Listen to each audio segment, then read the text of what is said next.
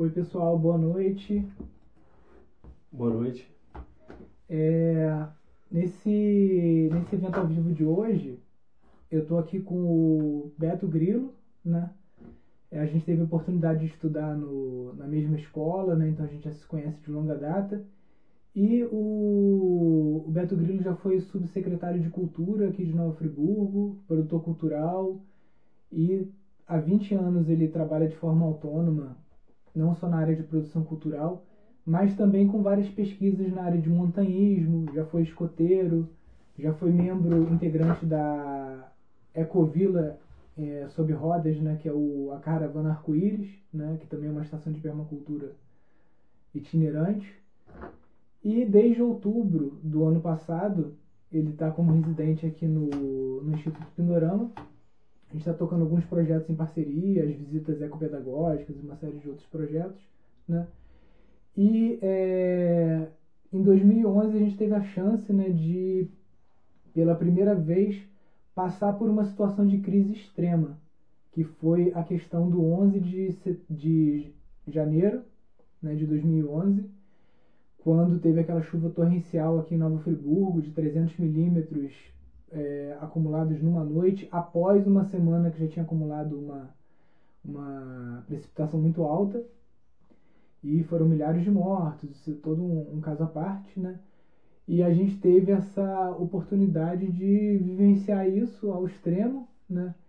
E o Instituto Pindorama tinha pouco mais de dois anos, estava começando a se estruturar. Foi logo após esse evento que a gente abriu o programa de voluntariado aqui na sede do Instituto, até porque estava precisando de ajuda, porque o Instituto foi praticamente dividido ao meio com a, as avalanches. E foi uma primeira experiência para mim, pessoal, né, de estar tá morando na zona rural numa situação de crise. E também essa experiência na cidade, né, Beto? É. Você estava um pouco mais na cidade? É, eu estava totalmente no contexto urbano foi um primeiro ensaio é, de sobreviver e ter que é, se organizar a partir de um grande momento de escassez, onde a cidade foi considerado o maior é, acidente climático da história do Brasil. Então nem as, as instituições estavam preparadas para um, um acidente de tamanha magnitude, né?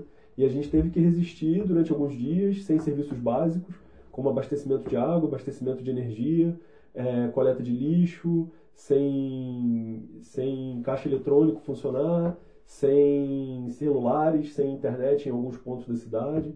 Então, assim, é, foi um primeiro ensaio para a gente. A partir dali, eu e o Nilson e algumas outras pessoas muito próximas, a gente sempre veio, é, a partir dessas lições, tentando pensar soluções adequadas e com tecnologias apropriadas para situações de escassez e situações de colapso, né? É, em 2011 foi bem marcante, né? Porque é, primeiro que por cinco dias os acessos a Nova Friburgo estavam fechados, não tinha estrada, não tinha como acessar Nova Friburgo por terra, só helicóptero, né?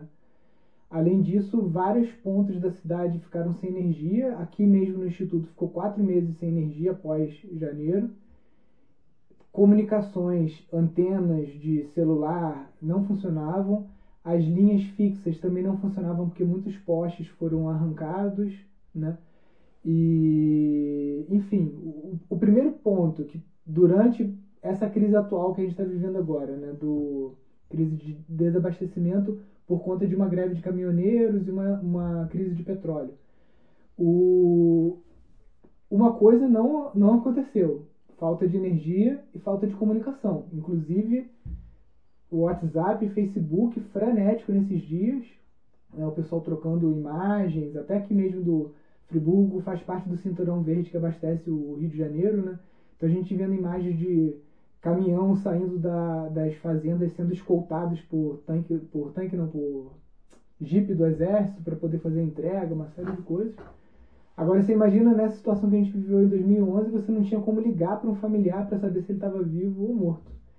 E aí o grande, o grande mocinho aí da história, o que, que foi nessa época, né? Foi Rádio Amador. Exatamente. Aí o pessoal resgatou ah. a tecnologia do VHF e da faixa do cidadão, a faixa dos 11 metros. É, a radiocomunicação, objetos que estavam considerados obsoletos e esquecidos, foi a única forma é, inicial, né? até para os grupos de resgate, para os grupos de trabalho, para os voluntários, grupos voluntários, comunicação para primeiras organizações logísticas. Né? Então, assim, a gente resolveu fazer essa live hoje porque essa semana foi uma semana onde as pessoas em nível nacional começaram a ter um primeiro uma primeira possibilidade de, de escassez de abastecimento de gêneros alimentícios e de, outros, de outras necessidades. E nos grupos de permacultura, nos grupos é, de meio ambiente, enfim, grupos é, diversos em WhatsApp e Facebook, muito se debateu sobre formas de resistir a situações de colapso em larga escala, em grande escala. É, a gente sabe que o que conduziu esse, esse colapso é, foi muito mais uma questão do mercado do petróleo, né? envolve questões econômicas. Então a gente vê que não necessariamente são causas naturais, são fenômenos da natureza, ou são tragédias climáticas, ou são necessariamente quebras de um sistema financeiro. Às vezes apenas um, um determinado setor do mercado ou uma estratégia de mercado pode gerar um, uma complicação para as pessoas que estão baseando a sua vida dentro de uma lógica é, do sistema que aí está posto, né, de distribuição de alimentos, de energia, enfim, de bens de primeira necessidade, de transporte, enfim, de uma série de serviços também, né? Sim. E até foi, foi bem interessante é, ter passado por essas duas situações e essa dessa última semana que as pessoas até ficam curiosas de perguntando, né, como porque aqui a gente fica. É, essa é até a primeira live que a gente faz aqui do Instituto Pindorama Sede Rural. Até então a gente fazia da sede urbana, que é onde é o, o restaurante. E durante essa crise a gente ficou praticamente só aqui em cima. A gente não desceu para a cidade, até porque o carro estava com pouco combustível. E ver de que como que a permacultura provê essa abundância mesmo, né? De você não ter falta de energia, de não ter falta de, do, dos alimentos.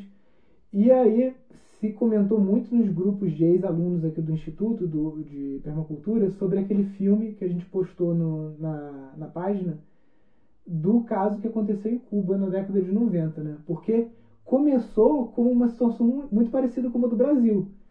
O, os navios da, russos que estavam programados para atracar no porto naquela semana não atracaram. O pessoal falou: beleza, semana que vem vão atracar durou uma, durou duas semanas, e quando o pessoal viu, não, não vai mais atracar.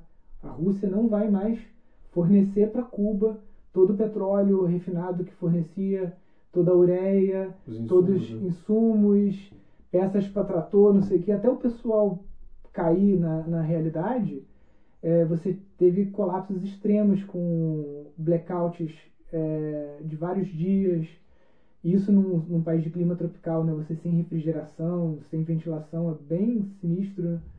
É, sem transporte público, sem energia elétrica, sem comida, as pessoas literalmente perdendo muito peso.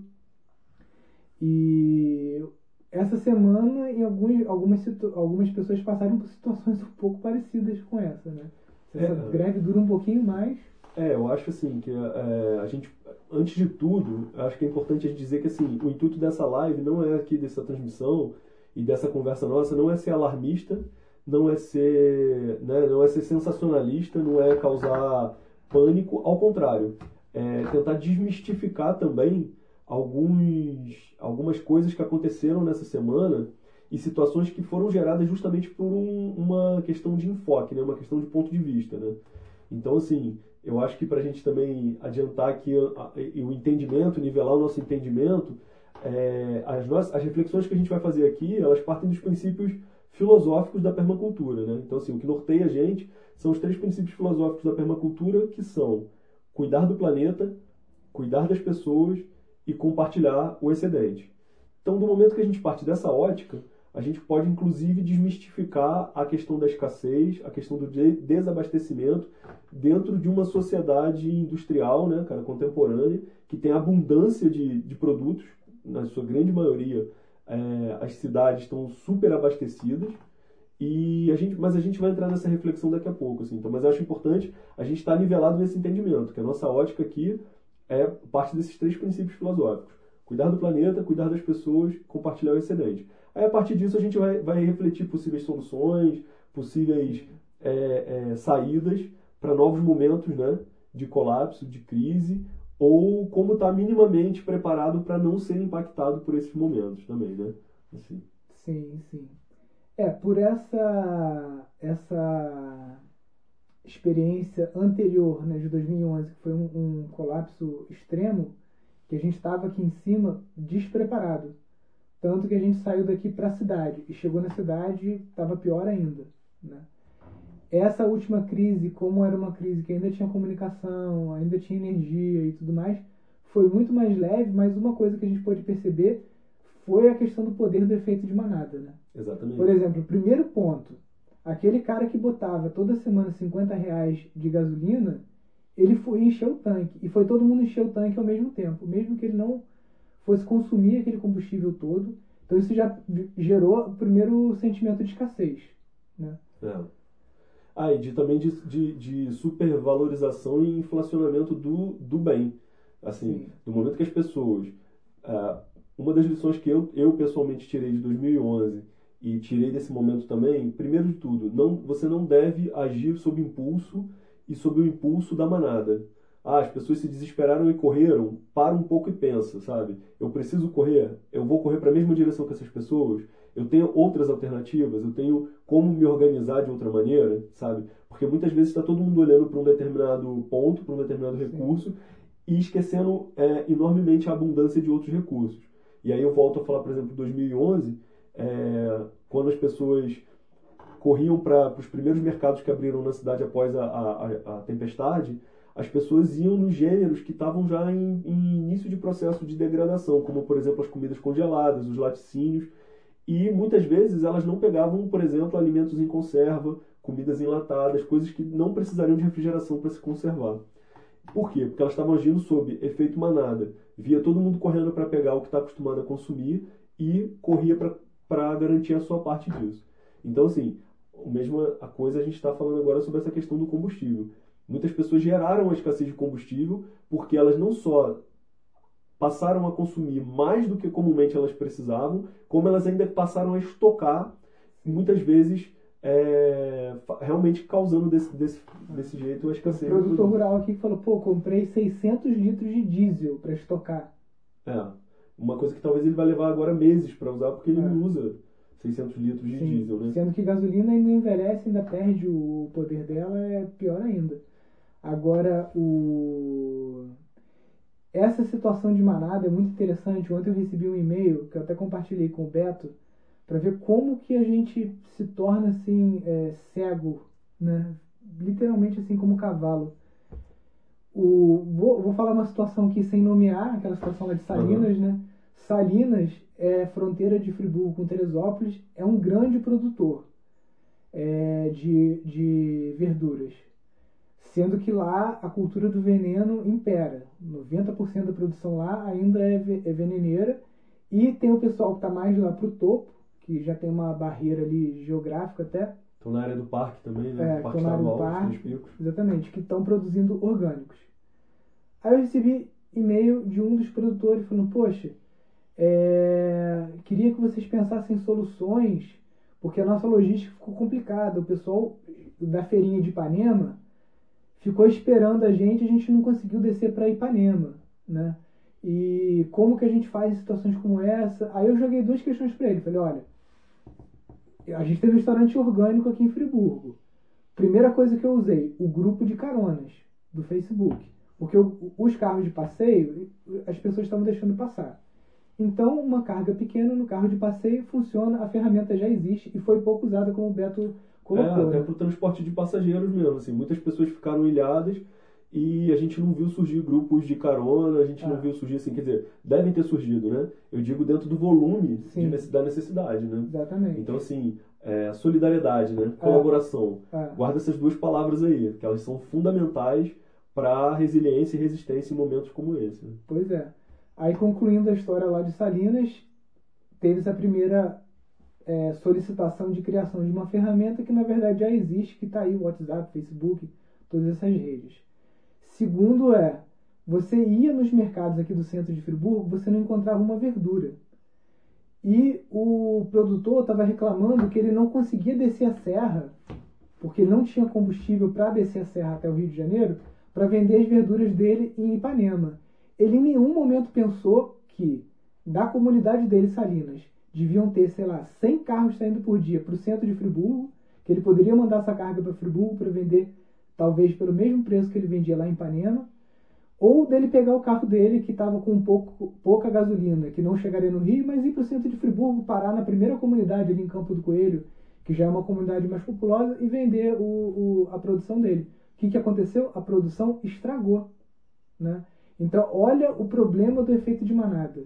E hoje a internet está na zona rural, então você está na zona rural, você podia estar tá, tipo assim, um pouco fora dessa contaminação toda, não, você está ali fritando ali, porque você tem acesso ao WhatsApp, a Facebook, várias fake news o tempo todo, o pessoal massificando notícia falsa, criando alarde, com vídeos falsos, uma série de coisas.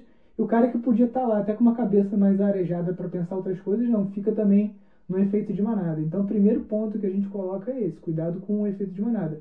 A minha experiência aqui, eu estava na reserva, fiquei no sítio, falei, não vou pagar seis pau em gasolina, vou ficar quieto no sítio. Essa greve não vai durar nenhuma semana, é isso minha posição. Fiquei quieto aqui, assim que normalizou, eu desci e abasteci no preço normal.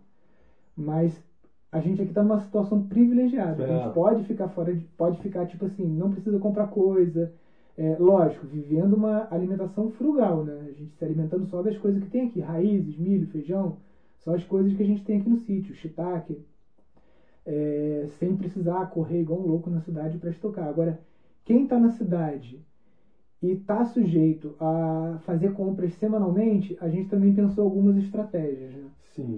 É, eu acho também que uma coisa importante da gente falar é o, o esse principal entendimento de que a logística está invertida, né? Então você vê, Nova Friburgo é uma cidade que está dentro do cinturão de produção agrícola do estado do Rio de Janeiro, é um dos maiores produtores de hortaliças, de, de gêneros hortifrutigranjeiros, e toda a produção daqui ela é levada para os grandes centros, e a produção consumida aqui pela população de um modo geral, nos, nos hortifrutis, é, né, nos hortifrutis, nos supermercados das redes de supermercado, e até em alguns mercados de bairro, a maior parte desses produtos não são produtos que são produzidos aqui. Então, assim, traz-se o produto de fora para ser consumido na cidade leva-se o produto da cidade para ser consumido nos grandes centros. O que, que acontece? Numa situação dessa, por exemplo, o produtor não conseguiu ver que ele, então, já que ele não estava conseguindo levar a carga dele ao grande centro, ele simplesmente poderia chegar no centro da cidade e, e oferecer a carga dele, por exemplo, para os restaurantes, para as lanchonetes, para os hotéis, enfim, para a própria população, né? assim, para os feirantes. E então a gente vê que, na verdade, existe um, uma, uma lógica que está invertida e que precisa ser, ser quebrada. Dentro das cidades, uma coisa que a gente precisa também entender é que a gente precisa romper com a cultura do salve-se quem puder, do individualismo, porque é, ninguém se salva sozinho. Em uma situação de, de escassez, de catástrofe, de crise, é preciso colaboração e solidariedade. Hoje, na sociedade industrial, contemporânea, urbana, é, de um modo geral, as pessoas consomem muito mais alimentos do que elas precisam, elas desperdiçam muito mais alimentos, assim, elas têm um desperdício altíssimo de comida. É, então, muitas vezes, às vezes, num, num, num prédio, se as pessoas entre si se organizassem, se conversassem, por exemplo, elas poderiam fazer ali uma dispensa coletiva dentro de um período de crise, por exemplo. Poderia ser uma forma de você é, manter minimamente todo mundo com os gêneros é, necessários para passar por um período de crise. E é claro, cada, cada tipo de crise, cada tipo de, de situação vai ter uma, um, um, tempo de resposta oficial, institucional né, também. Uhum. Né? Então a gente sabe assim que tem, tem crises que perduram, tem crises que são de dois, três dias, tem crises que vão durar às vezes dez dias, e depois o tempo ainda de normalização. Né? Mas eu acho que, por exemplo, a questão do alimento nas cidades uma primeira, uma primeira forma já seria essa. Se as pessoas minimamente, por exemplo, num, num, num condomínio, se minimamente as pessoas, por exemplo, é, conversassem entre si e umas trocassem, por exemplo, produtos que estão sobrando na sua dispensa, é, compartilhassem a sobra do seu jantar, compartilhassem o excesso da, do seu almoço. Isso, por exemplo, já poderia ser uma forma em que todo mundo poderia ter uma alimentação um pouco melhor e de uma maneira é. mais, é, mais tranquila, né? Em Cuba durante esse período especial né, da, da década de 90, inclusive para evitar o que aconteceu de é quem tem mais dinheiro vai no mercado e faz um puta estoque, era limitada a compra. Não, não interessa se você é um milionário em Cuba, você não ia conseguir comprar uma grande quantidade de, de alimentos. E o, o, o, aquilo que você falou que a gente consome demais, mesmo durante esse período de grande escassez em Cuba, a população inteira teve acesso à ingestão mínima de calorias e de nutrientes prescritas pela é, Organização Mundial de Saúde. O que, numa situação como essa, aqui no Brasil, né, Mercado Livre, não vou entrar aqui em questões políticas, mas o que acontece é que o cara que tem mais grana, ele vai conseguir fazer uma dispensa maior, e aquele, às vezes, que até por uma questão de logística, o cara que anda de ônibus, ele vai fazer compra de sacola, vai levar as sacolas para casa. Ele já tem um fator limitante do peso, vai é. ter que subir o morro. É. Como que funciona? Hoje, conversando com a nossa colaboradora aqui, a, Cida, né, que uhum. quem, quem já teve aqui no Pindorama já deve ter conhecido, ela mora num bairro proletário de Friburgo, mas que é cercado de áreas verdes. Aí ela falou, ah, ontem eu estava comentando lá em casa, né, que numa crise dessa, pô, lá no Pindorama o pessoal não, não tá passando fome. Eu falei, Cida, no seu bairro vocês estão cercados de áreas verdes e não tem um pé de mandioca plantado. Isso, em algumas cidades de, do Brasil, por exemplo, Botucatu, que você já tem um outro entendimento, você tem vários terrenos baldios que foram é, é, mapeados, limpos e ocupados com hortas urbanas. Você tem uma, uma organização social já mais desenvolvida, não consegue se conceber uma coisa dessa. Friburgo, que é uma cidade que, se a gente olhar 30 anos atrás, 80% da população era rural, quem morava no é. centro era só a elite mesmo. O... Você hoje, 30 anos, você perdeu as pessoas que moram nos bairros proletários, que são áreas de zona rural que simplesmente incharam né, com um urbanismo mal feito, não plantam mais. Aí, e, e não é nem a questão de não plantar para uma situação de crise, porque ninguém pensa na crise, mas de ter aquela mandioca para complementar a dieta. É, as porque... pessoas entram, você vê aqui na, na região rural, é, as pessoas não têm mais a cultura da horta de subsistência. Elas vão no mercado para comprar farináceo. É macarrão, é biscoito, miojo, é. elas não comem mais a, a mandioca, as raízes. Né? É, eu acho que também assim, porque, por exemplo, a gente está falando aqui né, da horta e, da, e provavelmente quem está assistindo a gente que mora dentro da cidade hoje deve estar tá pensando assim: ah, mas eu não tenho espaço aqui para fazer uma horta de subsistência. Beleza, você não tem espaço para fazer uma horta de subsistência.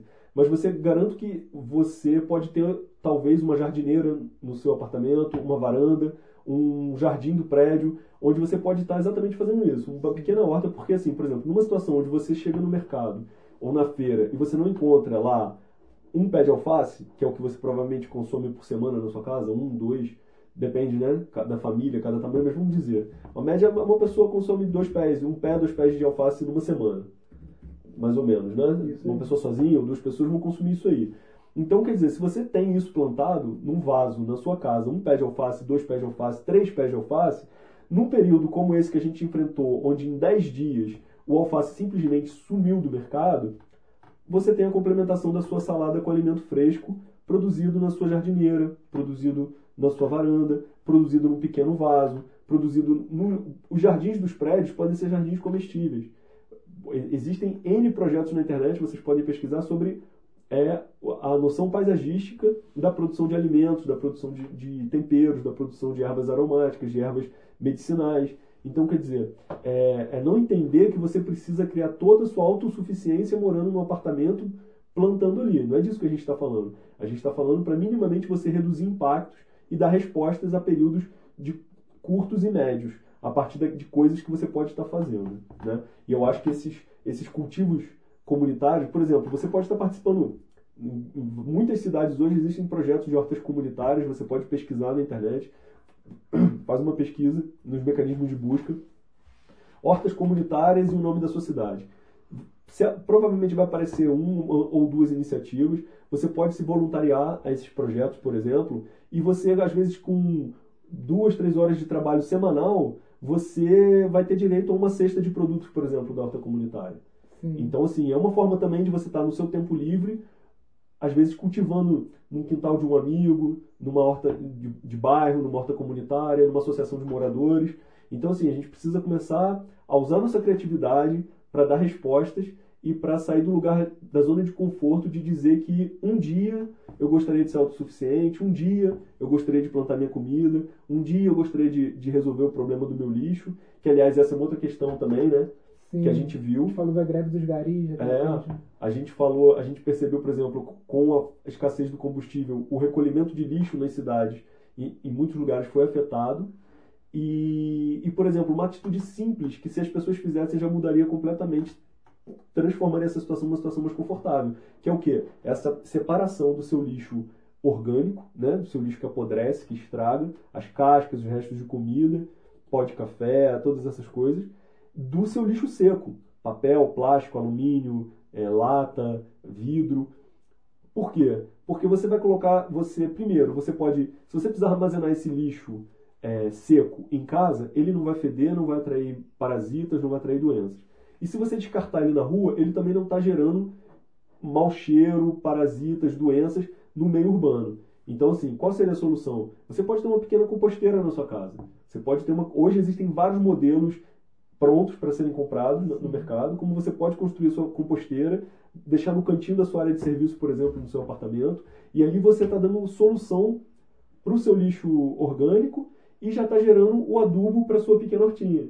Sim. Então você começa a criar o seu pequeno sistema permacultural dentro do seu apartamento. O seu lixo seco você pode destinar para uma cooperativa de catadores, você pode deixar ele armazenado em algum lugar até que a coleta se normalize, ou simplesmente, se ele tiver descartado na rua, ele não vai estar gerando um monte de, de, de, de agentes patógenos que comumente o lixo cheio de, de produtos biodegradáveis ali vai estar causando, né?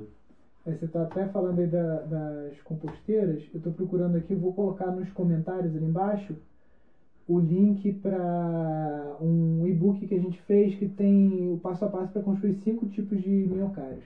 Pois é, então assim, então aqui a gente já a gente está falando de alimento, a gente está falando da produção de lixo, é, a produção de alimento mesmo assim tem n possibilidades de, de, de você pensar soluções. A gente pode, se você tiver alguma ideia, alguma dúvida, você pode estar mandando no comentário para a gente. A gente vai vai falar mais.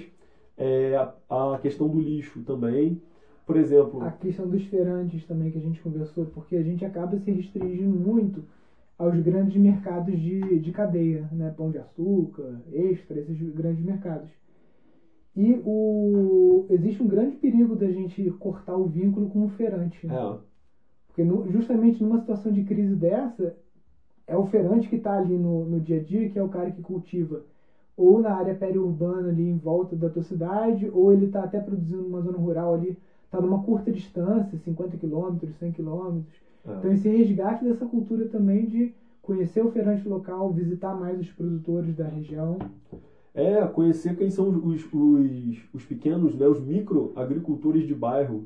Tem muitas pessoas, mesmo nas grandes cidades, existem muitas hortas urbanas, existem muitas pessoas que é, produzem ali um- um- uma, tem uma pequena hortinha que gera algum excedente. Então, muitas vezes você consegue, às vezes, num bairro um pouco mais afastado ou, ou num distrito da própria cidade, você consegue, às vezes, alguém que está produzindo, tem lá um, se você co- consome ovos, por exemplo, tem alguém que tem um galinheiro e pode te vender lá uma meia dúzia de ovos ou uma dúzia de ovos. Você vai ter alguém que tem é, uma verdura plantada. Você sempre tem alguém que tem um pomar, onde você pode conseguir é, frutas. É, então, assim, na verdade, conhecer pequenos agricultores, conhecer pessoas que tenham horta, conhecer, sair aos arredores da sua cidade, sabe? Dar um olhar, sabe? Olhar até coisas, pés de fruta espontâneo pela cidade. Por exemplo, aqui em Nova Friburgo, no, no eixo urbano da cidade, Nova Friburgo é uma cidade que está em torno de seus 200 mil habitantes, não é uma cidade tão pequena. É, mas no, no, no centro urbano da cidade, por exemplo, você encontra abacateiros, você encontra pés de ameixa, pés de amora, você encontra pés de caqui, você encontra bananeiras, muitas vezes em terrenos baldios, em, em beiras de estrada. Então, quer dizer, você também conhecer lugares onde você pode conseguir alimentos que estão ali muitas vezes estão passando despercebidos. Na, na beira do, do rio que corta o centro da cidade tem muitos pés de, de abacate. Não são. A gente tem um preconceito de achar que essas frutas estão contaminadas ou são poluídas e muitas vezes não são. Claro, você vai ter que ter um cuidado maior com a higiene, principalmente por causa né, da, da poluição urbana. Mas você pode consumir esses alimentos, né? Assim, você vai encontrar uma, uma produção de alimentos espontânea na cidade também. Sim, né? sim. E uma outra coisa também que é, aqui vem muitos alunos de Minas E a gente sempre conversou assim que mesmo para quem mora, por exemplo, em Belo Horizonte, e eu acho que aqui no Rio de Janeiro também é bem parecida a situação, São Paulo também que tem uma região rural muito expandida, você sempre vai conhecer alguém que tem sítio. Sim. Então, a, a, a história, os americanos, que são muito noiados com essas coisas de apocalipse zumbi, de guerra, de não sei o quê, muitos deles têm tipo assim, já tem o kit, a mochila que é tipo assim, deu merda, tem aquela É. mochila pra. Essas pra mochilas chamam Bug Out Bag, né? Aham. São mochilas de, de sobrevivência para 72 horas. O cara tem um kit ali para ele. Porque dizem que o tempo médio de resposta oficial, né, institucional, é para uma situação de catástrofe, de, de, de apocalipse, ou de. Aham. Assim, claro, dentro de uma perspectiva onde haja ainda minimamente a garantia das instituições, né? Não é uma coisa que um meteoro que caiu e acabou com o planeta, porque aí realmente nós estamos falando de uma situação muito extrema. Mas, por exemplo, numa catástrofe climática, com 72 horas, as forças oficiais já começaram, já estavam presentes na cidade. Sim. Então, se você minimamente tem uma mochila contendo equipamentos básicos, né, de, de, eh, de, de higiene pessoal, de, de uma muda de roupa, alimentos leves que você pode consumir sem grande preparo, uma quantidade de água potável, para 72 horas já é, eh, você já consegue resistir ao início da volta à normalidade. Né? Sim, sim. O, o ponto que eu ia até falar era que, tipo, pra gente. Não tô, não tô falando aqui só pro Sudeste, lógico. Essa realidade que eu tô falando aqui de Rio, São Paulo e Belo Horizonte, Nordeste, outras regiões também vão ter essa similaridade. De você, dentro do seu círculo de amigos, você vai conhecer pessoas que têm sítio. Com certeza. Então, o primeiro ponto que eu sempre ressalto aqui no- nos cursos e, e tudo mais é: primeiro, cara, final de semana, geralmente as pessoas fazem porra nenhuma de útil. Fica o dia inteiro vendo Netflix. Então, primeira coisa, larga Netflix, esse monte de, de besteira que fica só consumindo cérebro e tal. Ah, tô consumindo um conteúdo muito útil, não sei o quê. Não se articula. Então já pega esse tempo inútil, vendo seriados aí, Game of Thrones, não sei o que, não sei o que lá. Falo mesmo, gente, desculpa. Não, não vejo, não gosto, foda-se. É, se você já tem um amigo que tem sítio, já coordena aquele grupo que vai pro sítio do cara, tipo assim, primeiro vai pra lá curtir. Conhecer, fazer a leitura de paisagem e tal, não sei o que, sem compromisso.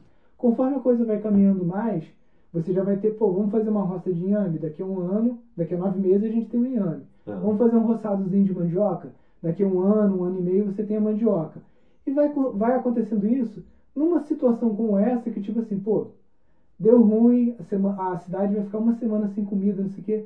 Galera, pega um carro, cinco pessoas, parte pro sítio e fica lá, cara. Fica lá de boa. Você vai ficar na cidade, vai ficar fritando, vai ficar no efeito de manada, vai ficar nessa, é, gastando um dinheiro comprando coisas a preços absurdos, como aconteceu aqui a, a brincadeira da batata a 500 reais no, no Ceasa, a gasolina a 6 reais. Então você, influenciado pelo comportamento de manada, você às vezes vai gastar aquele dinheiro que você tinha para passar o mês em uma semana É. para comprar porcaria, comprar comida congelada, comprar enlatado e tal, não sei o quê. Então, primeiro, dentro dessa mochila que o Beto falou aí de, de fuga, você já ir construindo esses laços com essas pessoas que têm sítios em volta. A maioria desses sítios, gente, está muito perto aqui do Rio de Janeiro. Você andou uma hora, você está em Magé, você está em vários cantos. Sempre tem a galera que tem, tem sítio por aí. Isso já é um movimento interessante, É. você já começa a dar finalidade para esses sítios, que geralmente são de veraneio, só dão despesa porque você tem um caseiro lá, que não sei o que, e é subutilizado. E você já tem um, um plano B, assim, para uma situação como a que aconteceu essa, essas semanas passadas aí, né?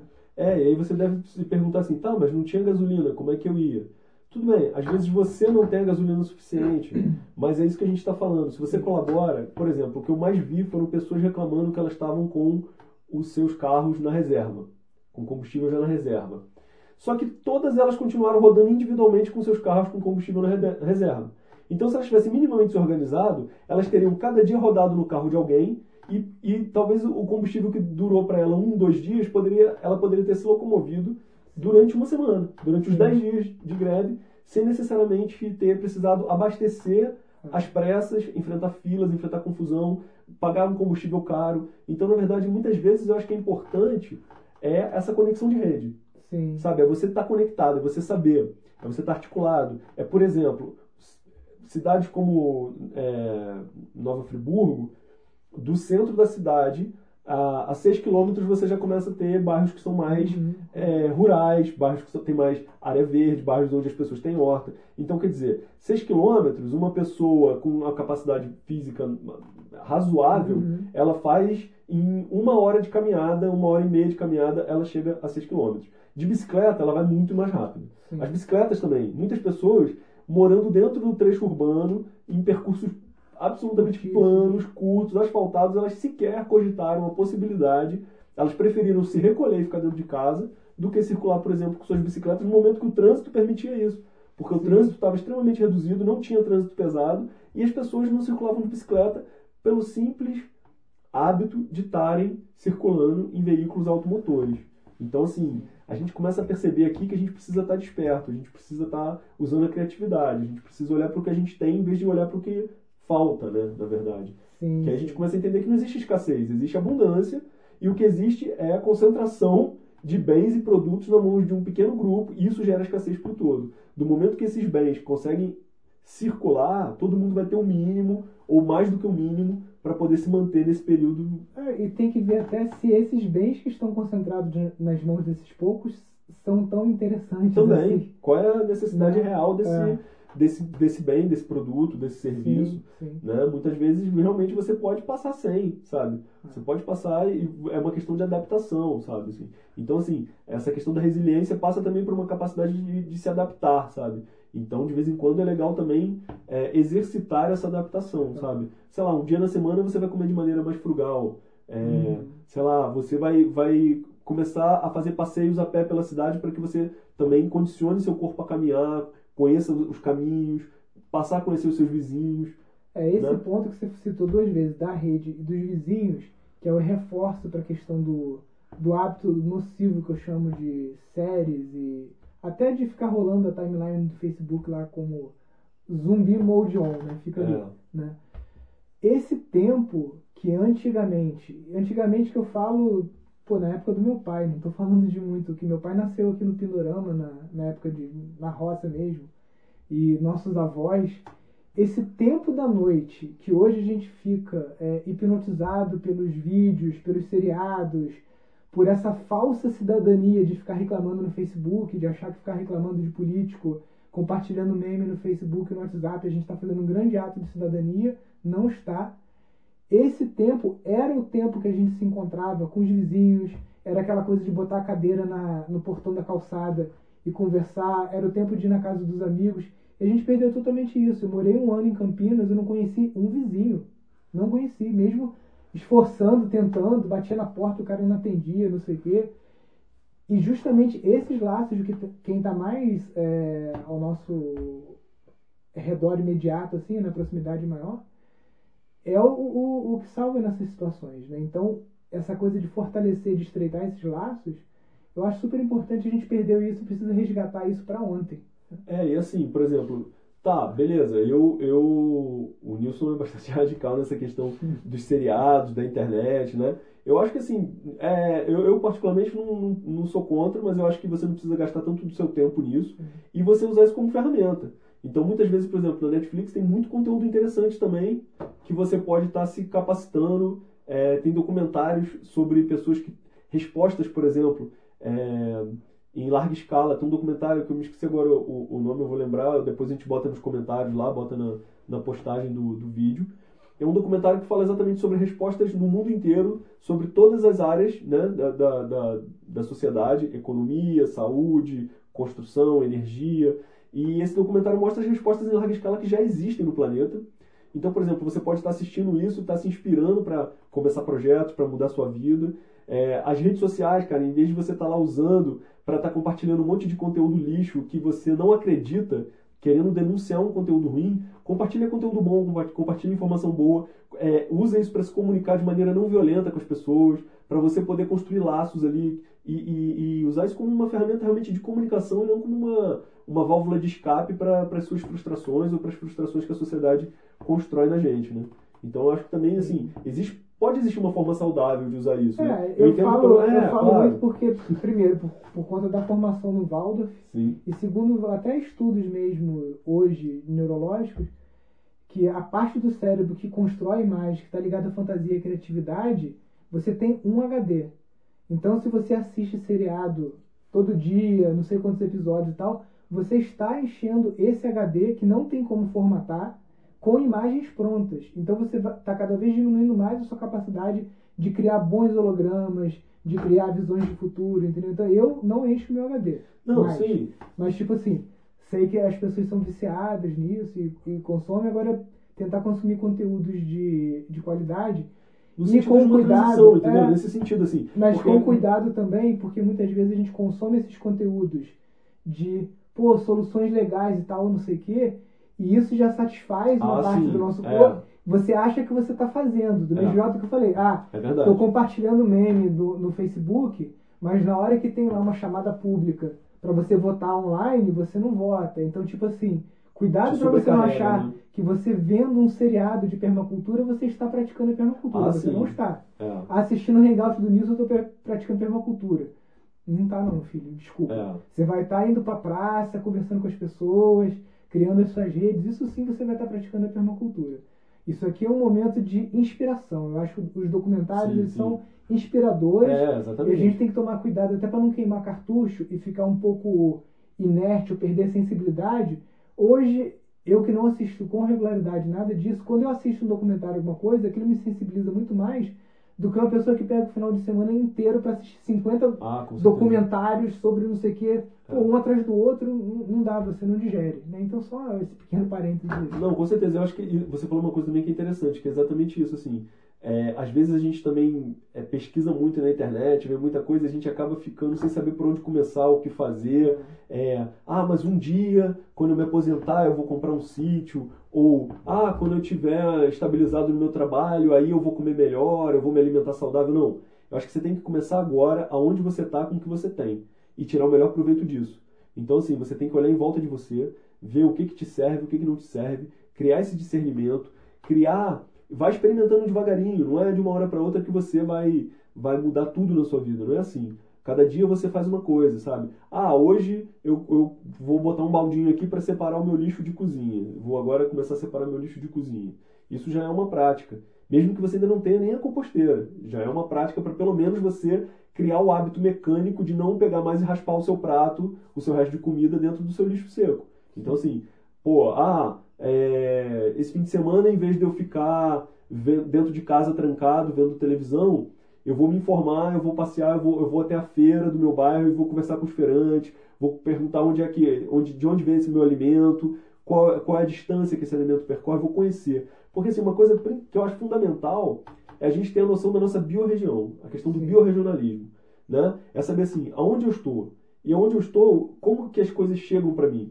De onde vem meu alimento, de onde vem minha energia, de onde vem minha água, para onde vai meu esgoto, para onde vai meu lixo, sabe? Quem, quem no meu bairro, na minha rua, está trabalhando com terapias, medicinas, quem está trabalhando, quais são os projetos de cultura, de educação, enfim, começar a conhecer o que está em volta de você, porque a partir daí você consegue ter É. estratégias. Até uma coisa que a gente observou e veio conversando, né, desse fato da zona rural ser muito mais resiliente que a zona urbana. Primeiro, porque a zona rural geralmente ela fica no descaso da gestão pública. É o último lugar onde você vai pavimentar a estrada, vai acertar as coisas e tudo mais. Então, uma coisa que eu observo aqui em Friburgo, primeiro, você vai na zona rural de Friburgo, você tem hidrelétricas de 50, 100 kW. Que o cara gerando ali aqui mesmo embaixo, É. na cooperativa, tem uma que essa, essa hidrelétrica só foi desativada depois daquela chuva de 2011. Tem os alambiques que podem produzir etanol. Esse, esses dias eu trocando ideia com um amigo aqui no WhatsApp, falei, e aí Vicente, vamos, vamos produzir um etanol, não sei o que. Cara, essa semana eu tive que produzir etanol aqui no alambique para descer para o Rio.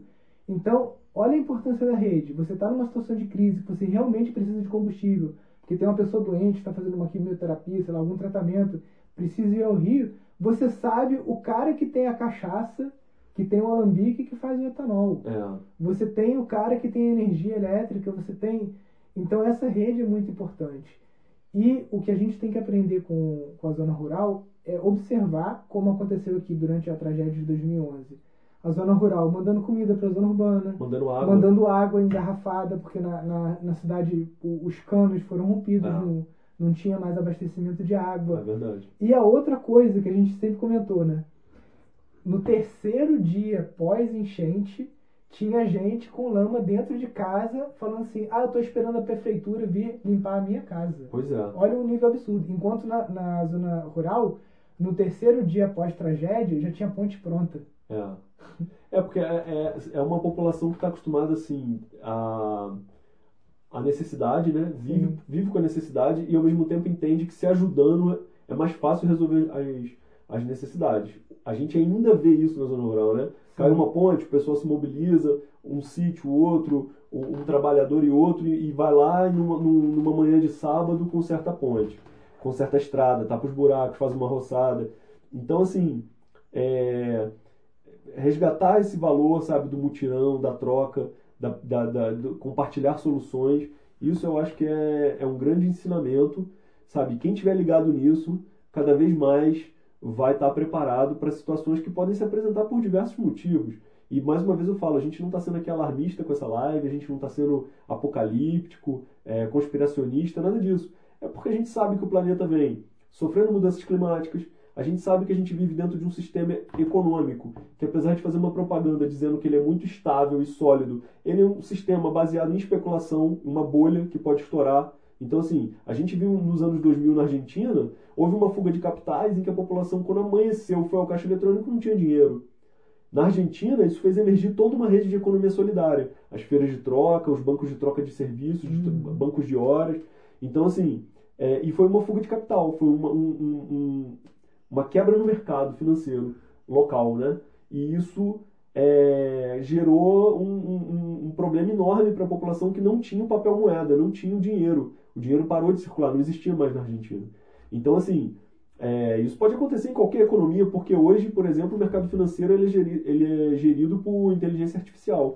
É um jogo onde os índices baixam, esse capital é rea- realocado, ele é mo- modificado e, e, às vezes, por uma questão só de dados, de índices da bolsa, uma economia pode quebrar da noite para o dia. Um país pode quebrar, sabe? Assim, é, e aí? E aí? Aí a gente vai deixar para se preparar quando isso acontecer? A gente vai ficar dependente do dinheiro apenas, do papel moeda? A gente tem que estar entendendo outras economias também. A- A, economia solidária, a, os outros fluxos, né? a criatividade, outras moedas, outras, né?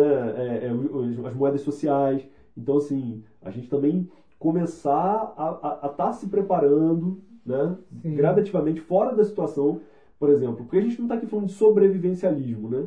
Que é essa coisa de você ter sua mochilinha e fazer fogo e vou ali caçar. Não, a gente não está falando disso. Isso é um, é um- um extremo de uma situação. A gente até pode falar disso, poderia falar disso, mas não é isso que a gente está falando. A gente está falando de minimamente você dar respostas por um tempo até que a situação se normalize, né? Sim. Então, E até é, essa. Acredito que todo, tudo isso que a gente está falando é super válido também no sentido de que às vezes você está num momento de, de transição, é, também. ou tipo assim, você foi demitido do emprego, também. que você está numa situação de crise É, imposta ali por. Você tinha uma, uma- toda uma estrutura muito cara, eu vejo isso acontecendo com amigos, né, que Ah. moram Zona Sul, não sei o quê, o cara tem todo um padrão de consumo, uma situação totalmente cara. Do dia pra noite ele é demitido e o cara tá numa crise ferrenha, de é, verdade. é, né? exatamente. E É um colapso pessoal, né? um colapso Não é pessoal. um colapso da sociedade, mas é um colapso Sim. pessoal. A gente vê isso acontecer muito, te- temos visto cada dia, né? É. E aí, quão importante e como que tudo isso que a gente está falando aqui encaixa também para essas questões. Por exemplo, acho que até o, o, o teu exemplo, não de colapso Aham. financeiro, mas essa coisa de aproveitar o, o conhecimento da rede de permaculturas, como as pessoas fazem, né, os voluntários e tudo mais, de conseguir passar temporadas da, da sua vida em que você não está gerando um custo de aluguel, de conta de telefone, de conta de internet, de não sei o quê, porque você está vivendo dentro dessa rede, que é uma rede de troca, de ajuda, de, de, de compartilhamento, de colaboração.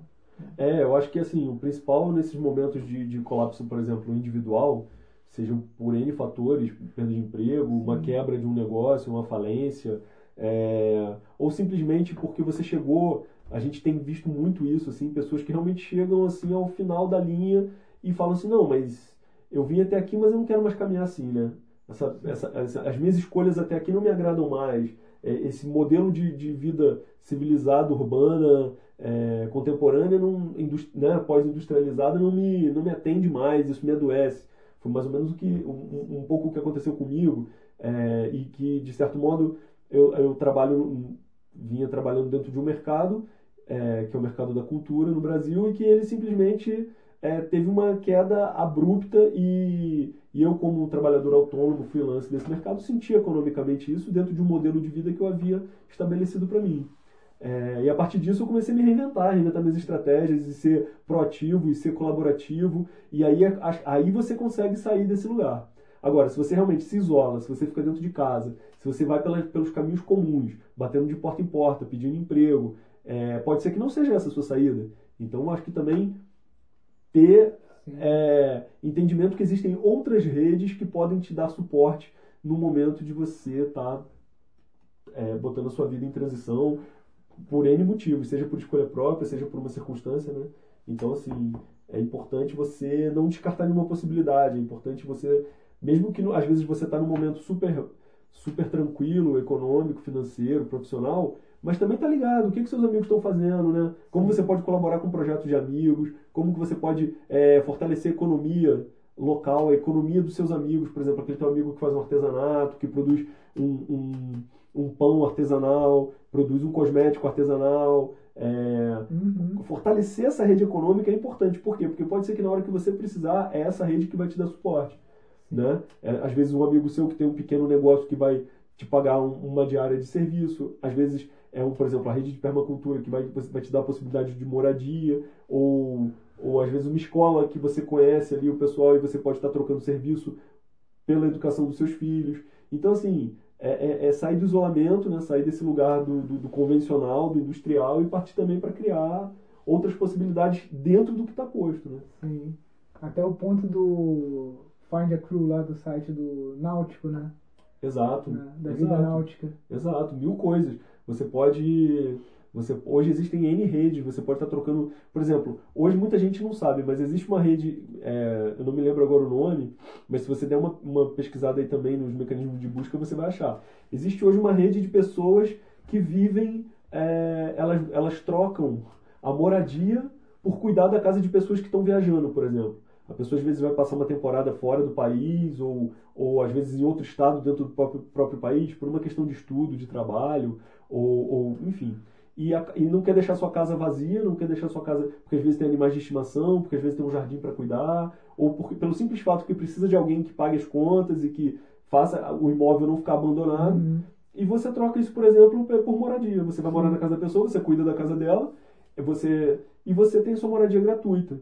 Então, isso é uma forma de estar resistindo também a cenários de crise, né? Você é, achar fo formas, e essa é uma delas, você criar lá um perfil nessa rede, você é avaliado, então é como se fosse um, um, um Airbnb, um Airbnb mas que você uhum. não paga, por exemplo, né? Assim como tem o Couchsurfing também, que é um outro aplicativo para pessoas que disponibilizam hospedagem solidária para pessoas que estão viajando pelo mundo inteiro. Então, se você, por exemplo, é, resolve que você quer se colocar em movimento e viajar, você pode estar trocando também uma série de serviços e habilidades suas, sabe? Sim. Desenvolver habilidades eu acho que é fundamental. O Woodpackers e o Ufing também. Também. E esse que a gente falou também do pra galera que curte barco também, tem toda uma comunidade náutica também, também que, que, precisa disso. Que acolhe tripulação, é. você pode passar períodos, por exemplo, embarcado e, e, e, trocando por serviços. E aí entra esse campo, né? Que assim, você precisa, antes de tudo também, que a Vandana Shiva fala, né? Sair da mente monocultural, né? Essa mente da monocultura. Ah, eu sou um especialista, eu sou um engenheiro, eu sou padeiro, eu sou pedreiro, mecânico. Não. Você é um ser capaz de desenvolver qualquer habilidade que você quiser, qualquer conhecimento que você tiver interesse. Então, assim, sai dessa, dessa forma que te colocaram, que a escola te colocou, de que você precisa ser algo especialista em algo. Não, você tem que você pode até ser especialista em algo, mas o ideal é que você tenha muitas habilidades, sabe? Então, sabe, aprender marcenaria, aprender a cozinhar, aprender a, um pouco de mecânica, aprender parte elétrica, aprender, não sei, web designer, aprender, tem tantas coisas, sabe? Porque cada habilidade que você tem na manga é uma possibilidade de sobrevivência, de troca, de trocar serviços, de trocar Sim. produtos.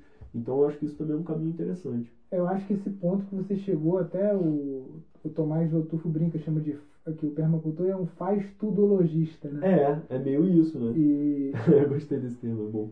E dentro disso que a gente começou esses ensaios conversando sobre a questão da, da construção do Farm Lab, né? Brincando com, é. com esse conceito do Fab Lab do, do MIT. Exatamente, é.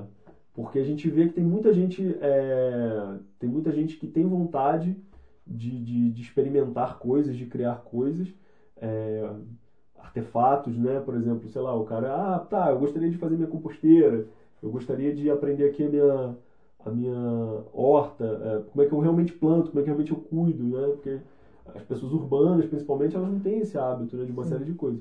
Então, assim, falta esse campo de experimentação, esse campo de inovação, esse campo de esse lugar onde as pessoas possam criar, porque na verdade, por exemplo, eu entendo a permacultura como um software, né? Vamos pegar uma linguagem bem aí uhum. tecnológica.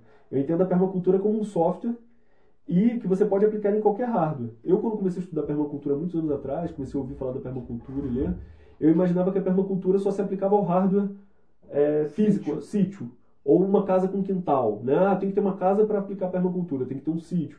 E, na verdade, eu, cada vez mais a minha pesquisa, meu estudo, meu, meu pensamento é de entender que a permacultura é um software e que você vai aplicar em qualquer hardware onde você esteja. Um ônibus, um barco, uma casa, um sítio, é, na sua vida, nas suas estratégias, na sua filosofia de vida.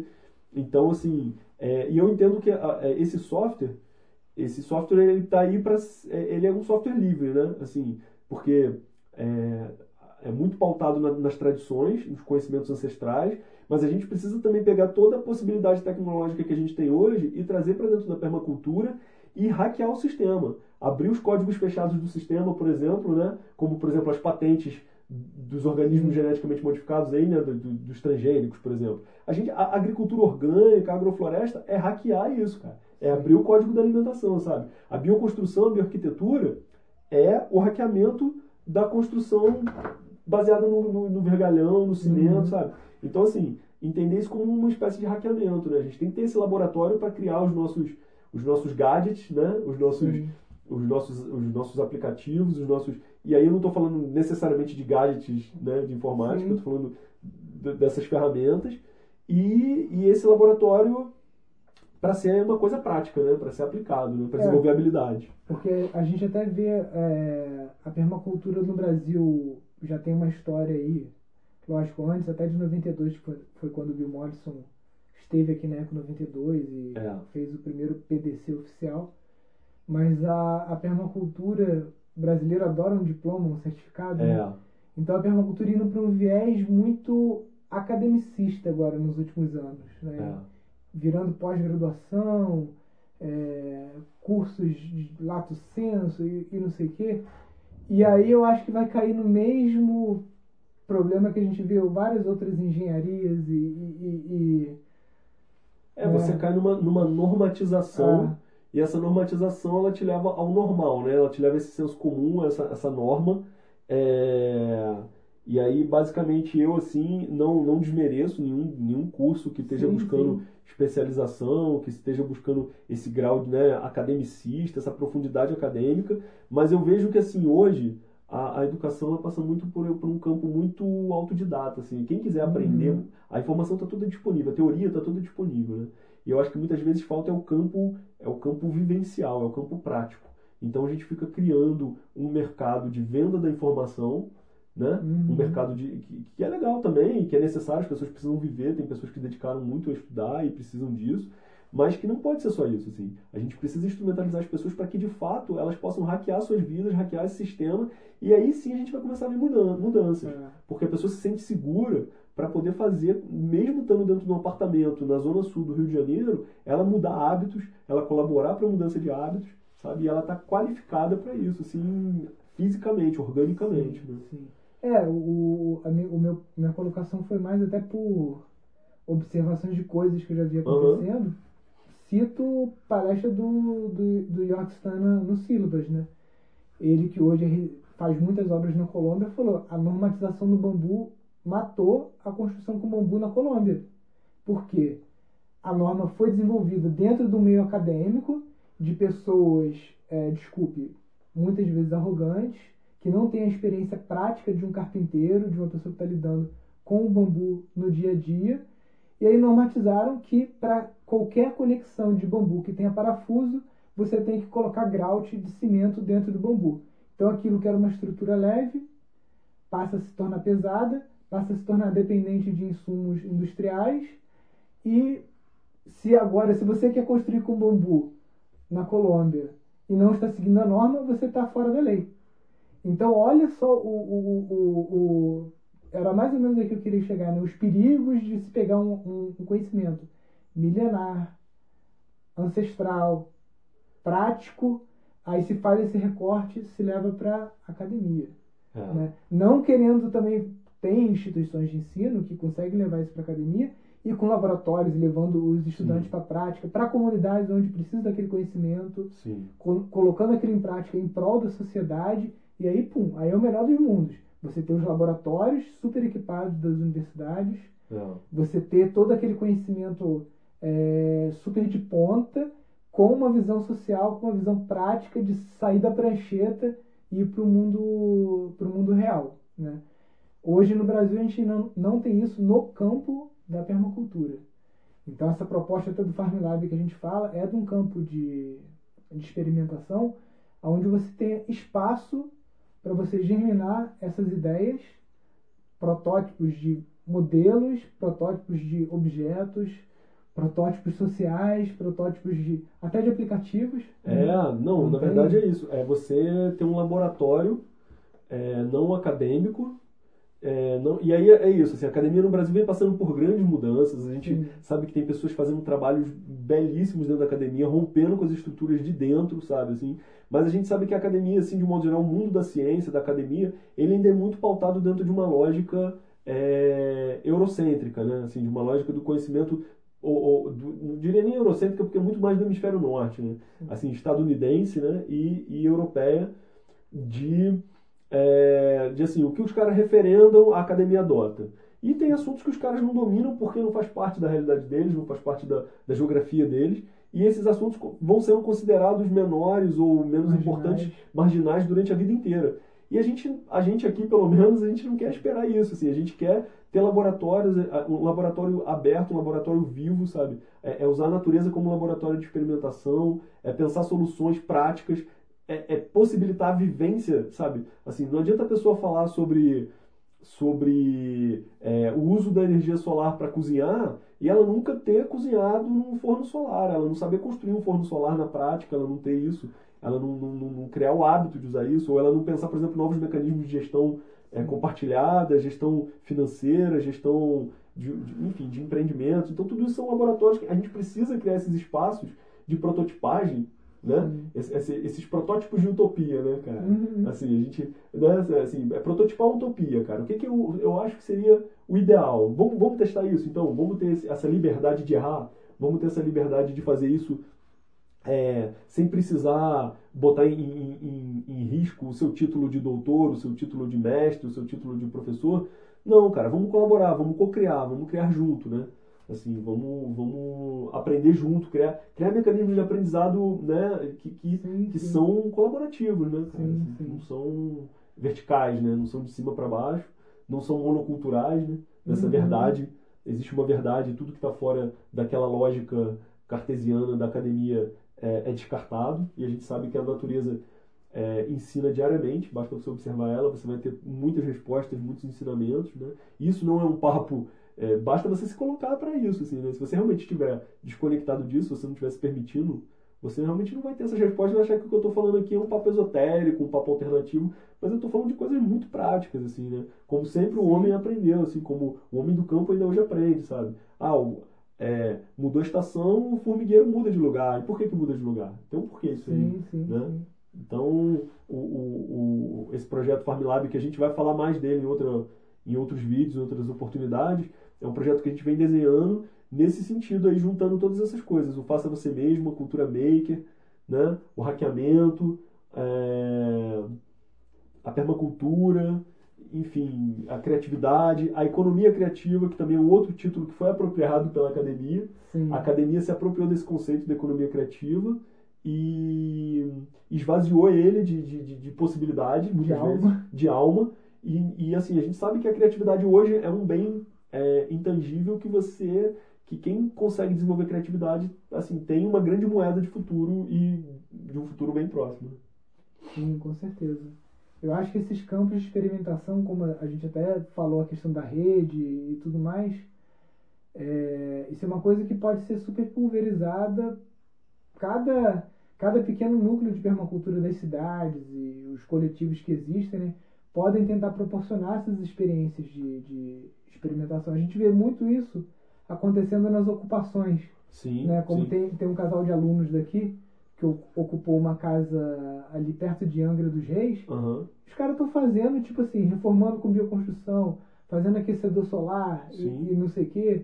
Então é nesse dia a dia, na, na, necessidade de não ter o recurso é. e de você na verdade, você ter o recurso, não ter o recurso financeiro, uhum. você ter diversos outros recursos. Né? É, de não ter o dinheiro, né? Mas você Sim. ter outros recursos. Porque também isso é uma outra coisa que as pessoas é, também falam. Quando falam muito de escassez, situações de crise, as pessoas logo entram nessa coisa de, ah, não, mas o recurso. Como se o único recurso existente fosse, existente fosse o dinheiro. Sim. E assim, tem muita coisa no mundo parada, tem muita coisa subutilizada, sabe? Desde carros, ferramentas, casas conhecimento. Tem gente que tem conhecimento aberto e não está compartilhando, não está dividindo. Por exemplo, uma iniciativa também muito legal é a do ônibus hacker, que agora a galera está até reativando, que era um ônibus que viajava com o pessoal da área de, de, de, de mídia, de comunicação, de, te, de tecnologia, e a galera parava nas praças e ensinava o pessoal a fazer site, fazer blog, a utilizar as ferramentas da tecnologia no seu dia a dia. Uhum. Isso pode parecer para algumas pessoas uma coisa meio óbvia, mas para muitas, muitas pessoas não é. Tem muitas pessoas, por exemplo, que não sabem estratégias adequadas de usar as redes sociais, por exemplo, para alavancar o seu microempreendimento, né? Uhum. Não, sabem, não sabem como criam ali, às vezes, um blog ou como um mecanismo de venda. Então, assim, as pessoas estão lá, tão, criaram esse projeto, é um ônibus, as pessoas vivem ali nesse ônibus, viajam e estão compartilhando esse conhecimento, estão abrindo essa ferramenta, né? Estão abrindo esses códigos que, né, que você precisa ser muito, é, às vezes, alfabetizado numa outra linguagem, que é a linguagem da tecnologia, e os caras estão chegando lá e estão hackeando tudo, abrindo mesmo, falando, ó, é assim que faz, sabe? É assim que dá para você ter um domínio público de internet, você não precisa ter dinheiro para ter um site, você não precisa contratar um web design, né? Sim. Claro que a gente sabe que, assim, é, não estamos desvalorizando o trabalho do web design, não estamos... Mas é isso, é, é, é não criar escassez, porque a escassez é, é quando você interrompe o fluxo, né? Se a Sim. coisa está fluindo, ela está circulando, se a economia está girando nesse sentido da circulação, tem para todo mundo. E se tem para todo mundo, não falta para ninguém. Isso é... E esse é o principal problema, porque o, o lógico, o dinheiro ele é uma ferramenta de troca.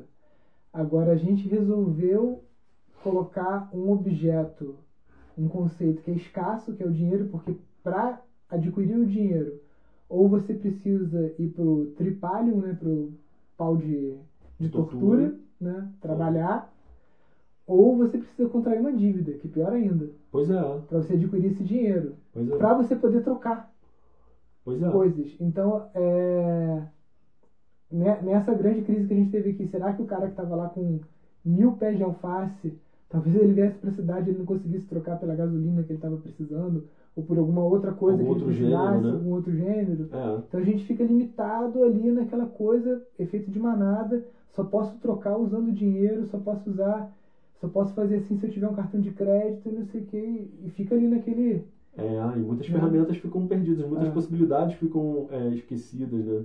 Né? Porque é isso, a gente é ensinado que assim, ou você tem dinheiro e tem as coisas, ou você não tem dinheiro e você não tem nada. Sim, Sendo que o dinheiro é uma invenção recente na história da humanidade, né? sim. Existem muitas comunidades hoje no mundo, não só no Brasil, mas no mundo, em que se usa pouquíssimo dinheiro, as pessoas trocam bens, trocam serviços, né? É, E claro, a gente sempre fazendo assim, a gente não está aqui pagando de, né, de utópico, idealista, Sim, sim. não, fora da realidade não. A gente sabe que assim, a- a- a- isso que a gente está falando é um lugar onde a gente pode vir a chegar, né? Mas que você pode começar exercitando agora. Né? Você tem que começar exercitando agora, você tem que começar a buscar essa informação agora, esse conhecimento, essa prática, sabe? Por exemplo, compras coletivas. A Sim. gente, assim, além do site lá de compra coletiva, aquela coisa dos cupons de desconto, existem N outros mecanismos de compra coletiva, como, por exemplo, o gênero de primeira necessidade. Você pode se reunir com seus vizinhos e comprar direto do atacadista, por exemplo. É isso, parece que é uma produtos. coisa super. Pô, aqui em Friburgo tem o Clube do Arroz que funciona há muitos anos, em que o pessoal se junta para fazer a compra coletiva de um produtor de arroz biodinâmico do sul. O arroz chega aqui a R$ reais, R$ reais o quilo, um arroz orgânico, integral ou branco. Você vai no mercado e você não compra arroz por esse preço. É, Precisa de quantas pessoas fazer isso, Nilson? 10 pessoas? Não precisa de 50 é, de 100 pessoas para você fazer um, um clube de compras. é. Até agora tem a, a, Isso, lógico, já entrou no circuito. No site do Instituto Cairóis, eu vou colocar o link aqui, tem a apostila de como criar os grupos de consumo responsável, que já é pô, uma puta resposta para essa questão da escassez, da crise. Você vai estar tá consumindo, primeiro, você vai estar tá consumindo gêneros, os gêneros que você já consome no seu dia a dia, leguminosas, grãos e tal, é, de produção local, mesmo seja do seu local. Que, ó, ó, ó, vou, vou citar um exemplo de uma conversa que eu tive com o meu irmão, que é engenheiro uhum. agrônomo, e a Maria Fernanda, uhum. que trabalhou na Pesagro e tudo mais. Né? A gente abriu um restaurante lá no centro de Friburgo. Aí eu tava com as cervejas artesanais lá, que são fabricadas no sul do país, orgânicas. Aí a Maria Fernanda veio me questionar, pô Nilson, mas você não tem uma cerveja local aqui, aqui no restaurante? Eu falei assim, local? Essa é cerveja é local. Não, mas ela é do sul. Eu falei assim, pô, é cerveja de Friburgo, o lúpulo vem da Alemanha. O malte vem lá da puta que pariu de não sei de onde. Isso é cerveja local? Não é. Essa cerveja do sul, por mais que não seja local de Friburgo, todos os grãos que fizeram aquela cerveja, a maltagem, o plantio do lúpulo, foi feito numa cooperativa, numa biorregião, entendeu? Uhum. Hoje a gente ainda está num, num, momento da humanidade que a gente está queimando o nosso a nossa reserva de petróleo, permitindo esse tipo de luxo, de trazer uma cerveja lá do sul, que é de uma produção local e tal, para Friburgo. Mas beleza, porque em vez de eu vender uma Itaipava, uma Brahma, uma cerveja dessa que também atravessou o Brasil para estar tá chegando aqui em Friburgo, pelo menos a gente está abrindo nossa carteira para fortalecer uma cooperativa e não uma Ambev da vida. Uhum. Então é de pensar nessas coisas que mesmo a gente lá no restaurante trazendo óleo de babaçu do Maranhão, de uma cooperativa de mulheres, está trazendo um arroz do sul, de uma cooperativa, uma geleia, um, um melado. Esse eu já acho que é um primeiro ponto de rompimento, que é parar de alimentar essas grandes corporações transnacionais, né? Transnacionais, que até teve uma pergunta aqui, ah, Nilce, como, como enfrentar toda essa coisa das vendas dos recursos naturais, não sei o que, não sei o que lá. Enquanto a gente estiver abrindo a nossa carteira duas, três vezes ao dia para financiar as grandes corporações que são quem mandam nos políticos, no, no, no governo em geral, a, a, situação não vai mudar. Que, a, até o, a gente abrindo aqui para perguntas, é a, a, a, pergunta da Maria Castro aqui, né? É, incluir na ponderação a atuação política e estratégia de venda dos nossos recursos naturais. E ela está falando aqui de influência de bancada religiosa, não vou entrar nesse, nesse assunto, mas para um Estado livre. O Estado nunca vai ser livre porque a população é escrava das grandes corporações. Então, aquilo que o Beto estava falando também de fortalecimento dessa rede local, por que, que você tem que comprar shampoo da Unilever? Eu garanto que na sua cidade, se você conversar com duas, três pessoas, rapidamente, em um dia ou dois, você vai descobrir alguém que produz um shampoo, um sabonete, um desodorante localmente. Por que, que você precisa comprar um café Três Corações que vem lá de não sei onde? Não, tem um produtor de café local. Então, enquanto a gente não é, destinar uma parte do nosso tempo para a construção do hábito do consumo responsável, você vai estar, tá, é, tipo, isso eu acho que vai ser motivo de piada no futuro, né? Tipo, a gente falando, reclamando do, não, estou reclamando aqui do governo, governo, governo. Mas quem manda no governo? As grandes corporações. Quem financia as grandes corporações? Você. É, então, é, basta, é um a gente ver, basta a gente ver agora, é. assim, também sem entrar no mérito de política, nada, mas assim, o grande, o grande escândalo da, da JBS, aí no, no Brasil, que grande parte do dinheiro gasto em corrupção foi para fazer lobby, para aprovar benefícios fiscais e benefícios para o mercado da produção em larga escala de frango e de, de gêneros é, alimentícios produzidos por essa empresa. Pois bem, então veja só, esses caras têm poder porque eles detêm o mercado. Assim, eu falo isso assim, eu não sou nem consumidor de frango, eu, eu sou vegetariano, mas sei que tem muitas pessoas que consomem frango e também não estou julgando elas. É, e nem estou julgando quem consome ou não carne. O que eu quero dizer é o seguinte: se você, em vez de você comprar lá, por que, que você tem que comprar o frango é, das, das mega empresas aí? E você pode comprar o frango do pequeno produtor, aquela, aquela galinha do, do, do caipira, que ele limpa na feira. Você é. pode, assim, é, o, na Páscoa agora que passou há uns meses atrás, a mesma coisa. As pessoas gastando, pagando rios de dinheiro no ovo de Páscoa da Nestlé ou, da, ou, de, ou de uma outra marca qualquer grande, que usa é, insumos, muitas vezes baseado na exploração da mão de obra infantil, da mão de obra é, escrava. É, escrava E quando muitas vezes, às vezes tem um vizinho fazendo um produto melhor ali, fazendo um ovo de Páscoa, fazendo um bombom, e você sequer cogita a possibilidade de fortalecer a economia dele. Então, assim, o poder está na mão da gente, sabe? Essa coisa do consumo consciente, do consumo justo. E o recurso, ele só é leiloado, só é vendido porque a gente está dando margem para essas mega corporações.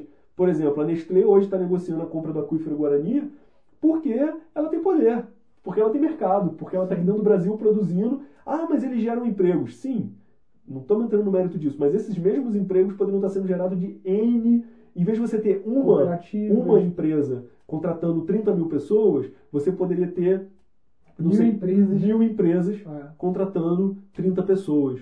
Então, assim, é inverter a lógica do pensamento, sabe? Claro, a gente está falando de uma mudança a nível macro, que talvez seja um pouco mais longa e tal. Um, é, a gente não está falando de uma coisa imediata, mas assim, é, você vai, você precisa mudar o seu hábito, você precisa ajudar a mudar o hábito das pessoas, sabe? Isso é com a prática. Porque discurso, assim, falar, gente, até papagaio fala. Agora, praticar, mudar o hábito, aí é que vem o desafio. E é nesse lugar, eu acho que a hora que as pessoas pararem de falar mais, é, pararem de, de, de, ficar só de reclamação em rede social, postando coisas que nem elas estão praticando e passarem a minimamente mudar a sua prática, aí a gente começa a ver uma mudança, aí a gente começa a ver a possibilidade de uma mudança, entendeu? Que eu acho que essa história também dessa construção desse novo paradigma, esse novo holograma, que a gente está falando aqui de uma, duas gerações para frente, é, hoje essa cultura de startup, como você falou da, uhum. da Green School, que forma empreendedores, dos cursos que a gente faz aqui de empreendimentos sustentáveis, uhum. é de quebrar um pouco essa lógica primeiro não tem nada, não vou falar aqui que é errado ser um servidor público ou de ser um empregado, nada disso. Cada um é feliz é, com a sua habilidade. Com a sua... Eu não suporto lidar com papel, não consigo, não vim com esse software no meu, no meu HD aqui, não consigo lidar com papel. Tem pessoas que amam fazer isso. Agora, se vê hoje muito mais é, em pauta essa questão, tanto das crianças quanto dos jovens, sendo capacitados para o empreendedorismo para a questão do faça você mesmo, uhum. do construir essa coisa, uhum. que é uma coisa que já na cabeça dos americanos, eles já estão uma geração na frente. Você uhum. vê aquela coisa da venda da limonada, dos biscoitos, das bandeirantes, não sei o quê. Eles começaram isso muito antes e agora que no Brasil está ficando cada vez mais forte, até por uma questão de que, que a gente fala, é, não tem emprego, mas tem trabalho. Porque Sim. ninguém deixa de comer, ninguém deixa de precisar Sim. de transporte, ninguém deixa de precisar de roupa. Então, às vezes, não tem uma empresa que vai te contratar para fazer geleia, mas você pode fazer sua geleia.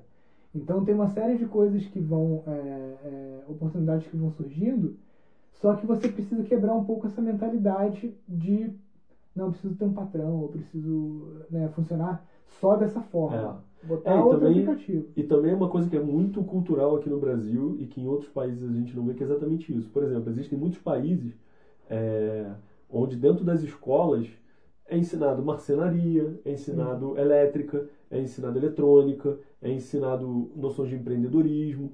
Enfim, o Brasil, no Brasil se criou a cultura de que a habilidade do trabalho manual, do trabalho braçal, ela é menor. E que você desenvolver uma atividade braçal, uma atividade manual, você é uma pessoa mal sucedida. E aí o que, que acontece? A gente vê cada vez mais uma sociedade distanciada das habilidades necessárias para você ter uma vida e para você ter uma vida plena e inclusive de desenvolvimento psicomotor. Porque também você saber trabalhar com marcenaria, trabalhar com carpintaria, com cerâmica, isso desenvolve suas capacidades cognitivas e, enfim, Sim. psicomotoras.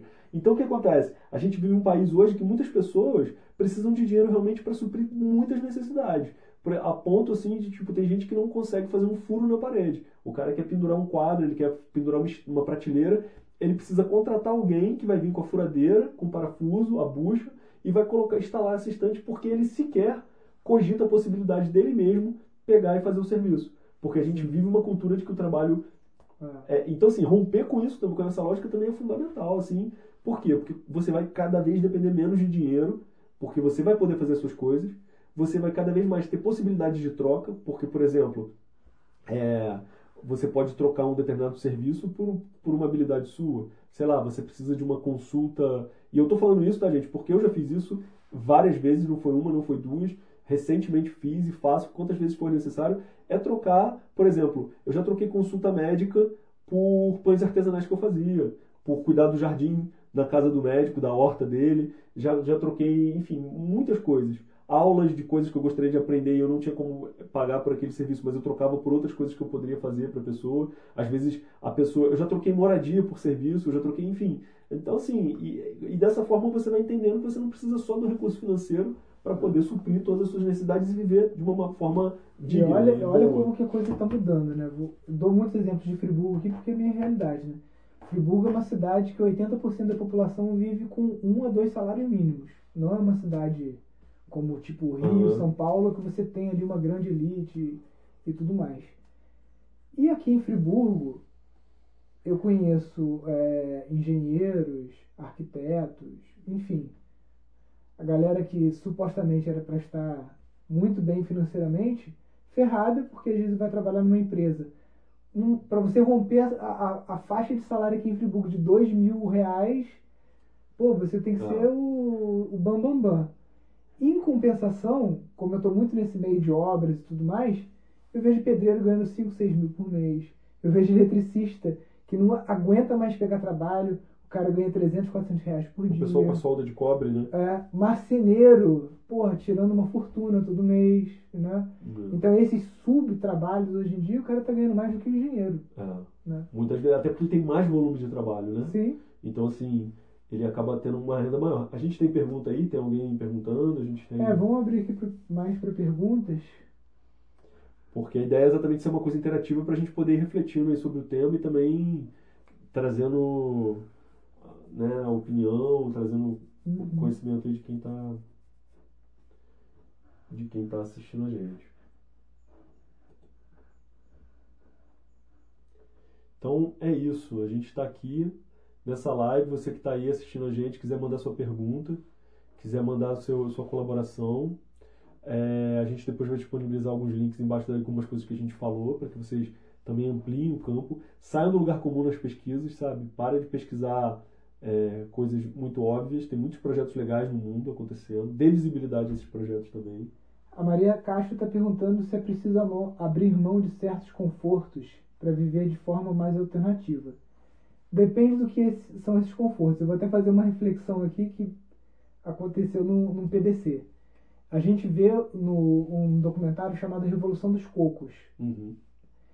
Que vocês podem ver aí no YouTube, depois não vou entrar no mérito, mas é uma, uma ilha que sofreu um grande estupro, digamos assim, é. por causa de uma mineração de cobre.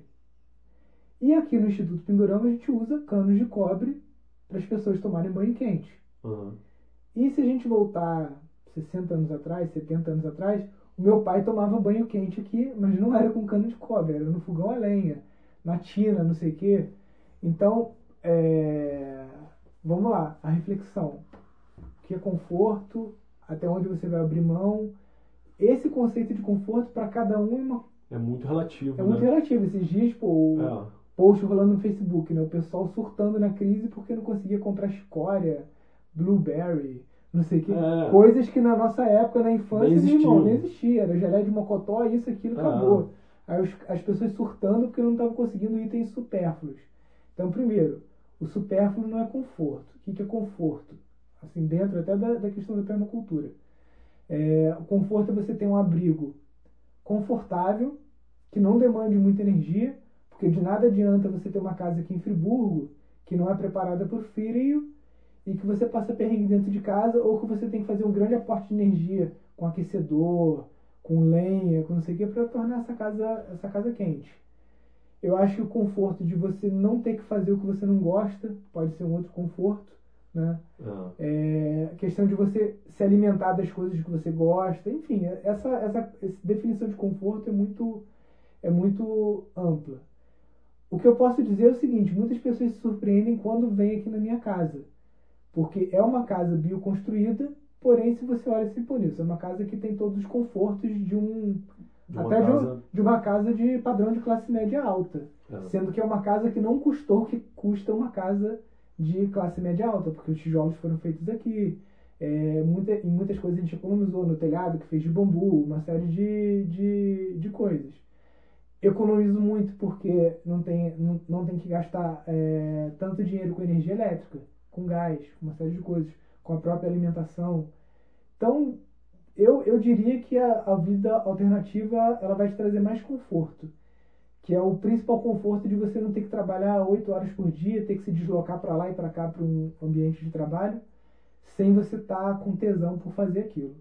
É, eu acho que também é uma coisa importante, uma, um exercício importante para você, Maria, e para quem estiver assistindo a gente, que estiver pensando a mesma coisa, é, é o seguinte: cada vez mais as coisas consideradas alternativas estão deixando de ser alternativas para serem a, o, o caminho possível, né? Assim, quando a gente falava de agricultura orgânica, quando a gente falava de ecossistema, quando a gente falava de pô, preservação da água, das florestas, há 20 anos atrás, isso era papo de ecologista alternativo. Hoje, isso já é uma questão de, de sobrevivência, de permanência da nossa espécie nesse planeta. Porque assim, o planeta não vai acabar. Quem vai acabar é a nossa espécie. O planeta vai se reinventar, ele está aí, ele vai se superar e ele por si só vai cuidar dele mesmo. A gente é que precisa cuidar da gente, cuidar um do outro, cuidar, cuidar do nosso habitat.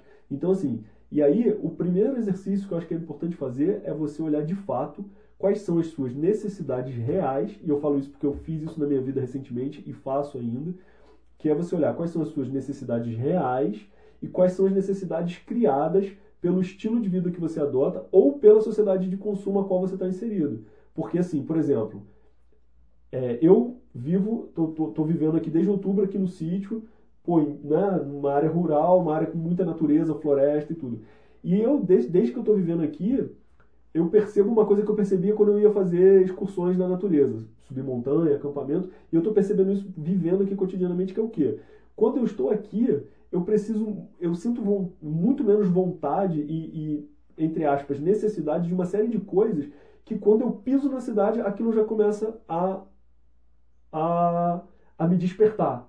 Sim. Né? Por exemplo, uhum. na cidade você tem um apelo para o consumo de alimentos industrializados e de alimentos de, de satisfação imediata que é muito grande. Assim, por exemplo, você tem lanchonetes, você tem restaurantes, você tem fast food, e tudo isso é pensado, de, o marketing e a própria, os próprios sabores, os produtos químicos que estão tendo aquilo ali, são pensados para te viciar, para criar em você uma sensação de que você precisa daquilo sempre. Eu não estou falando que você não deva comer de vez em quando, se você quiser ou não quiser, são escolhas pessoais. O que eu estou querendo dizer é que muitas vezes você começa a ter uma noção de conforto que na verdade são hábitos criados e que você de fato mesmo, quando você começa, naturalmente você começa a substituir esses hábitos por outras coisas e você consegue levar uma vida de maneira confortável, mesmo dentro de um outro contexto, um contexto às vezes muito mais simples.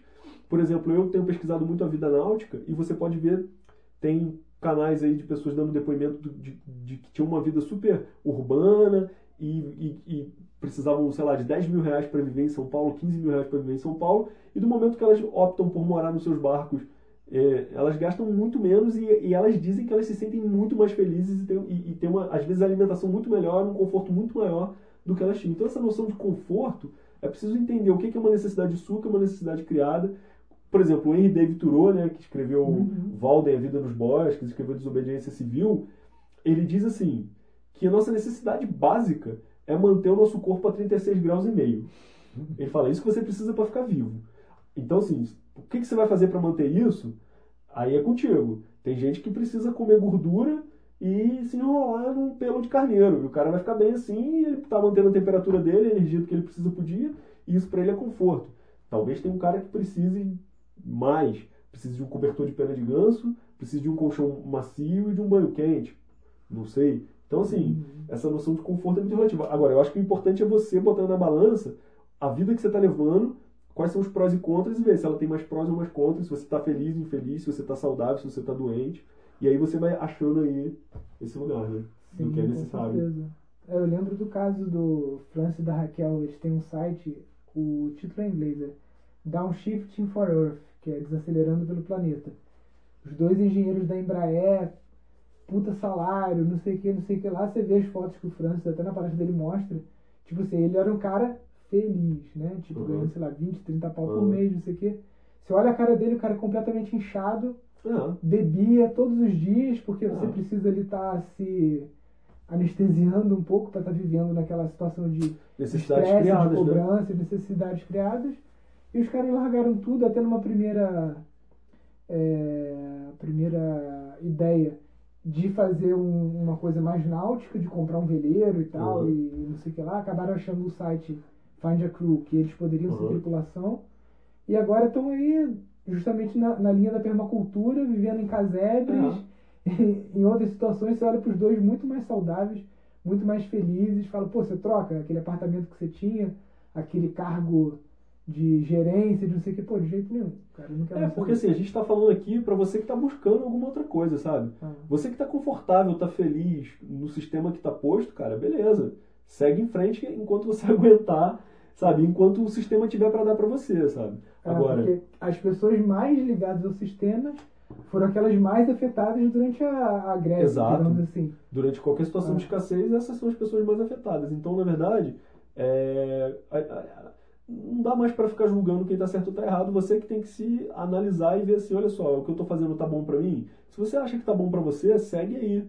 Agora, é, deixa quem quer viver de outra maneira, quem quer fazer outra coisa também fazer, né? E aí cada um vai ter seu, seu peso e sua medida. Porque assim, a gente sabe que isso é uma estratégia, né? Uma estratégia de amortização. Você tem carboidrato de assimilação rápida, excesso de gordura, excesso de açúcar e entretenimento em larga escala. E assim você vai vivendo anestesiado para não mudar a sua condição, não mudar a condição de vida que você tá. Agora, se você começa a se desintoxicar do sistema, assim, do desintoxicar dessa vida que a gente leva, né? Você começa a perceber e, e começa a ter clareza daquilo que de fato é importante para você. Né? Deixa eu só fazer uma, um comentário aqui, Beto, é, porque como a gente falou no, no Facebook, a, a gente só vai estar respondendo as perguntas do link da sala de transmissão. Então, quem está assistindo pelo, pelo YouTube, pelo aplicativo do YouTube, alguma coisa assim, é, entrando no Facebook, tem o link para a sala de transmissão. Aí você não precisa interromper lá que você está vendo no aplicativo, você só entra lá e não precisa dar play no, no vídeo se você já está assistindo em outro aplicativo, mas você postar as perguntas ali, porque aqui dentro da sala de controle do Hangout eu não estou conseguindo ver essas perguntas, isso já aconteceu outras vezes, então por isso a gente foca sempre nas perguntas que estão sendo feitas na, na sala de transmissão. Então entra lá, Facebook, barra Instituto Pindorama, é o primeiro post ali do, do site, foi o último que a gente fez, né? Ali tem um link para essa sala onde você pode postar as suas perguntas. Perguntaram aqui sobre o site do, do Fab Lab, na verdade não é Fab Lab, é Farm Lab É, de fazenda e essa proposta ela está sendo desenhada, está nos últimos ajustes, a gente vai estar divulgando. Também no site da sala de transmissão eu acabei colocando o link de cadastro para você se cadastrar no nosso mailing e ser informado aí do andamento desse projeto. É, uma coisa, é assim, o FabLab, você que postou aí, provavelmente você tem uma- um conhecimento sobre essa rede. O FabLab é muito inspirado na rede de FabLabs, mas é um projeto muito inovador é, no Brasil e no mundo, assim, a gente não conhece outros projetos nessa linha. É, e assim, vem novidade muito boa aí, fica ligado porque é um projeto de inovação na área de permacultura, na área de, de, é, inovação para autossuficiência, para sustentabilidade, então fica ligado aí.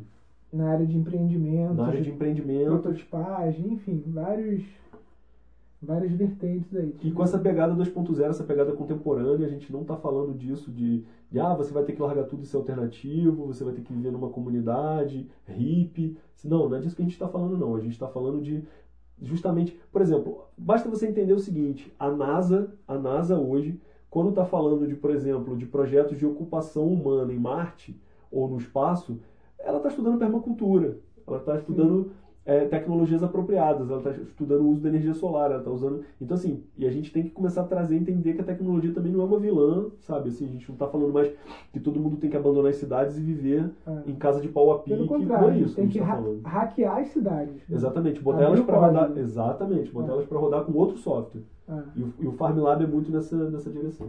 sim. Deixa eu ver que tem. Tem algumas pessoas digitando perguntas aqui, mas elas ainda não deram o, o enter. Tá aparecendo aqui que tá digitando. Vou aguardar aqui. Então você aí que tem curiosidade sobre esse projeto, FarmLab, entra lá no link que o Nilson falou, se cadastra para a gente poder estar mandando informação em primeira mão para você. A gente aí nos próximos dias vai estar subindo um monte de conteúdo relacionado a esse projeto, vídeos e uma série de outras coisas. O site também vai entrar no ar. E vem construir com a gente essa, essa proposta, vem construir com a gente aí esse, esse, novo, esse novo projeto. A Raquel Macedo está falando assim: Eu quero começar a praticar. Como posso começar? O espaço eu já tenho, mas não sei como iniciar. Estou na capital do Rio de Janeiro e tenho um pequeno sítio. Queremos construir nossa casa e ir para lá em breve e fazer atividades autossustentáveis nele. Bom, acho que o primeiro passo para começar, se você já tem o espaço, é tentar construir essa tua rede. Ver dentro do teu círculo de amizades quem colabora com esse teu sonho de estar tá ocupando esse sítio, tornando esse sítio seu produtivo, colocando alma de novo, né? Porque a gente vê sítios sem alma, né? Sítios ali que não tem essa essa movimentação. Esse fluxo, né? Esse fluxo. Você não precisa você se capacitar. Ah, Nilson, eu não quero. Eu quero, tipo assim, quero chegar no sítio, quero ajudar, quero cozinhar o almoço enquanto a galera tá lá fazendo o adobe, construindo as casas. Eu não me amarro muito nessa praia, não. Cada um vai se encaixar na, na sua parte. Se você não quer se capacitar é, em fazer um curso de bioconstrução, em fazer um curso de permacultura, alguma coisa assim, ativa a sua rede de contatos. Eu garanto que às vezes dentro da sua rede, se você é do Rio de Janeiro, provavelmente algum dos seus amigos já fez curso aqui com a gente, ou em outros centros de permacultura, já tem algum conhecimento para te ajudar lá a você estar tá fazendo uma primeira iniciativa de, por exemplo, fazer um pequeno sistema agroflorestal para já, já ir tornando o teu sítio produtivo, não numa, no sentido de querer tornar produtivo comercialmente, mas de tipo, fazer você e seus amigos comprarem menos alimentos. Tipo, vocês terem uma horta compartilhada lá. E já que você almeja construir a sua casa, vendo amigos seus que têm interesse é, nessa parte de construção, ou que são arquitetos, ou que são estudantes, ou pessoas que gostam de fazer coisas com as mãos, né? E tecendo essa tua rede. É, eu acho também assim que uma coisa que você precisa fazer, que você pode fazer, precisa também, não, quem sabe para dizer o que você precisa não fazer, mas assim, mas que seria legal, pelo menos pela minha vivência, né, de muito tempo assim nesse campo e buscando formas autônomas de vida e tudo. Eu acho que assim, começa a pesquisar, o tempo que você quer ficar em frente ao computador, começa a pesquisar é, modos de vida, pessoas que estão vivendo de maneira diferente. Se você for no YouTube e colocar lá isso, é, viver off-grid, viver fora do sistema, viver alternativo, viver de outra maneira. Vai aparecer de todo tipo de pessoa que você pode imaginar. Tem pessoas vivendo é, em motorhome, tem pessoas vivendo em barco, tem pessoas vivendo em sítio, pessoas que estão buscando autossuficiência, autossuficiência tem os, home, os homesteads, que são a galera que vive nas suas casas mantendo autossuficiência. Tem muita gente. Então, assim, começar a ver que você não está sozinho.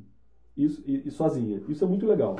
Depois, eu acho que é você começar a se desintoxicar do estilo de vida que você leva. Uhum. Você começa, você precisa começar aos finais de semana, sair da cidade um pouco. Se você quer ir morar, porque assim, a gente vê muito aqui, tem, nos últimos dois, três anos, a gente vê muito aqui em Friburgo, um pessoal que está vindo do Rio, de São Paulo, que, que pega, vende tudo que tem lá, compra uma casinha aqui, ou às vezes até aluga uma casinha, pega suas economias, vem para cá sem nenhum planejamento prévio, sem nenhum estudo prévio, sem nenhum é, desenvolvimento de habilidade e acha que pelo simples fato de estar numa casinha no mato, ele vai chegar com as mesmas estratégias de sobrevivência que ele tem numa cidade grande e ele vai se dar bem. E não vai. Ele acha que ele vai chegar ali, ele vai plantar uma horta e em um mês ele está vivendo e comendo do que ele plantou na horta. Não vai. Não vai. Não é assim. Não é simples assim.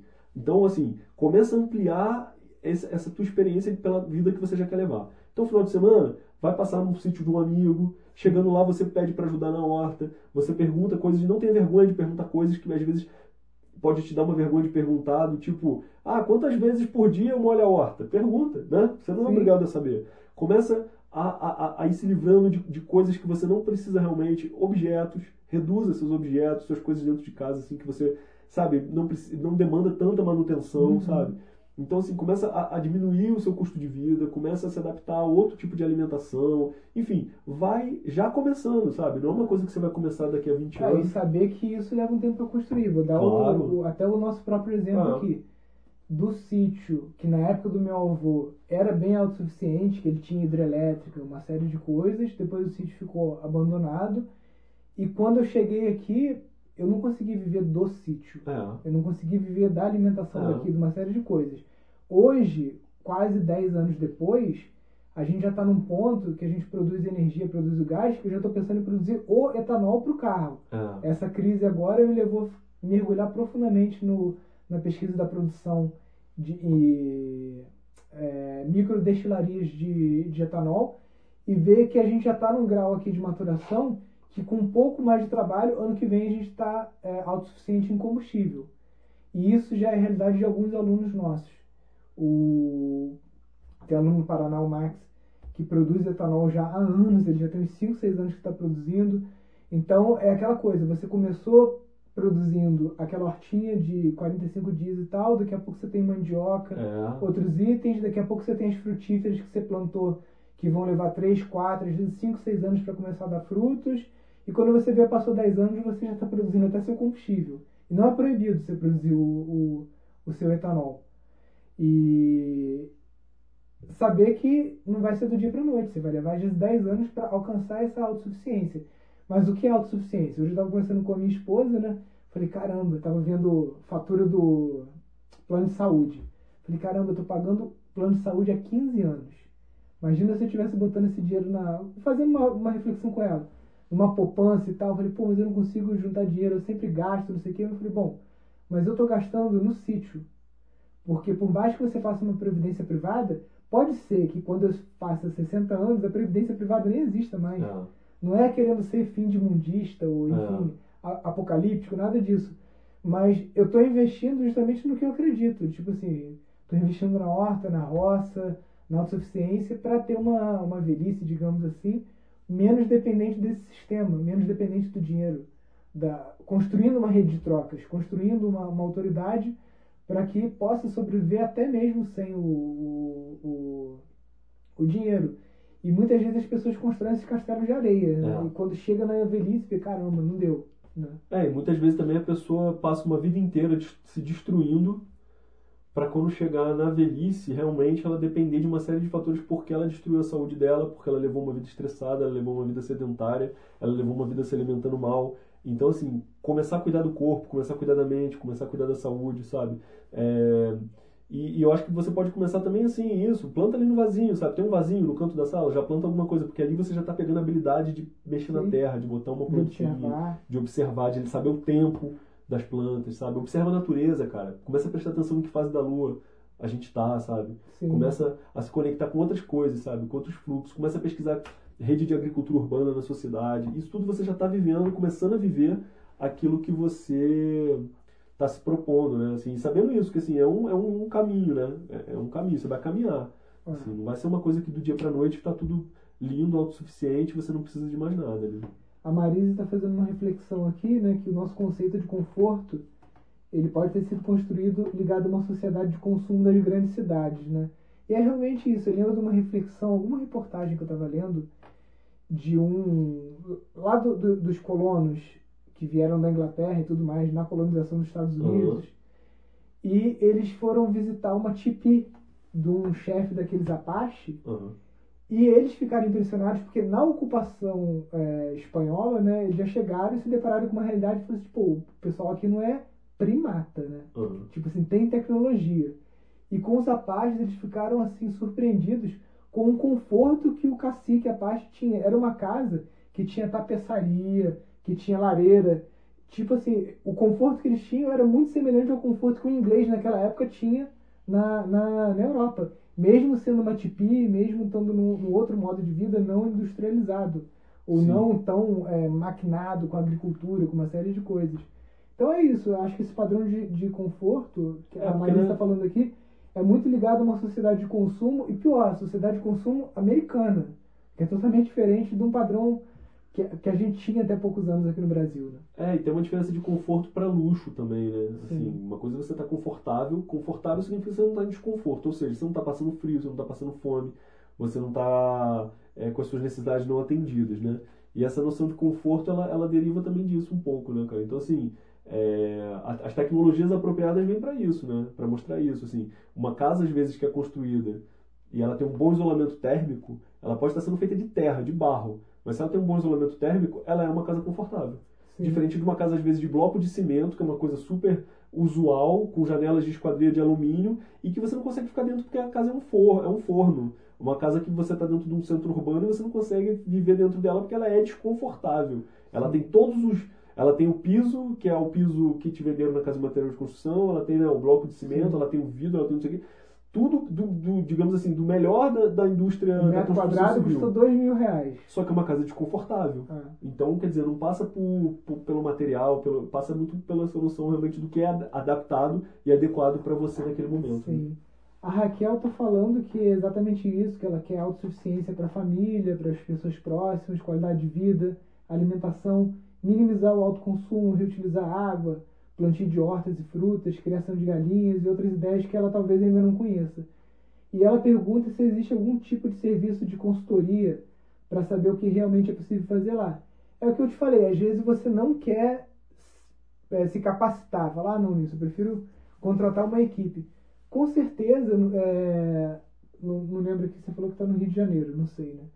Existem empresas que prestam esse tipo de consultoria e são empresas que surgiram de 10, 20 anos para cá, que são os consultores de permacultura, os alunos dos nossos cursos, eles prestam esse tipo de consultoria. A gente está é, no último módulo agora do curso de gestão de empreendimentos sustentáveis, que é uma turma que começou em 2016 e, que é justamente um grupo de alunos que vem ao longo desses últimos dois anos estudando tudo isso para que ele possa ser gestor de um empreendimento sustentável.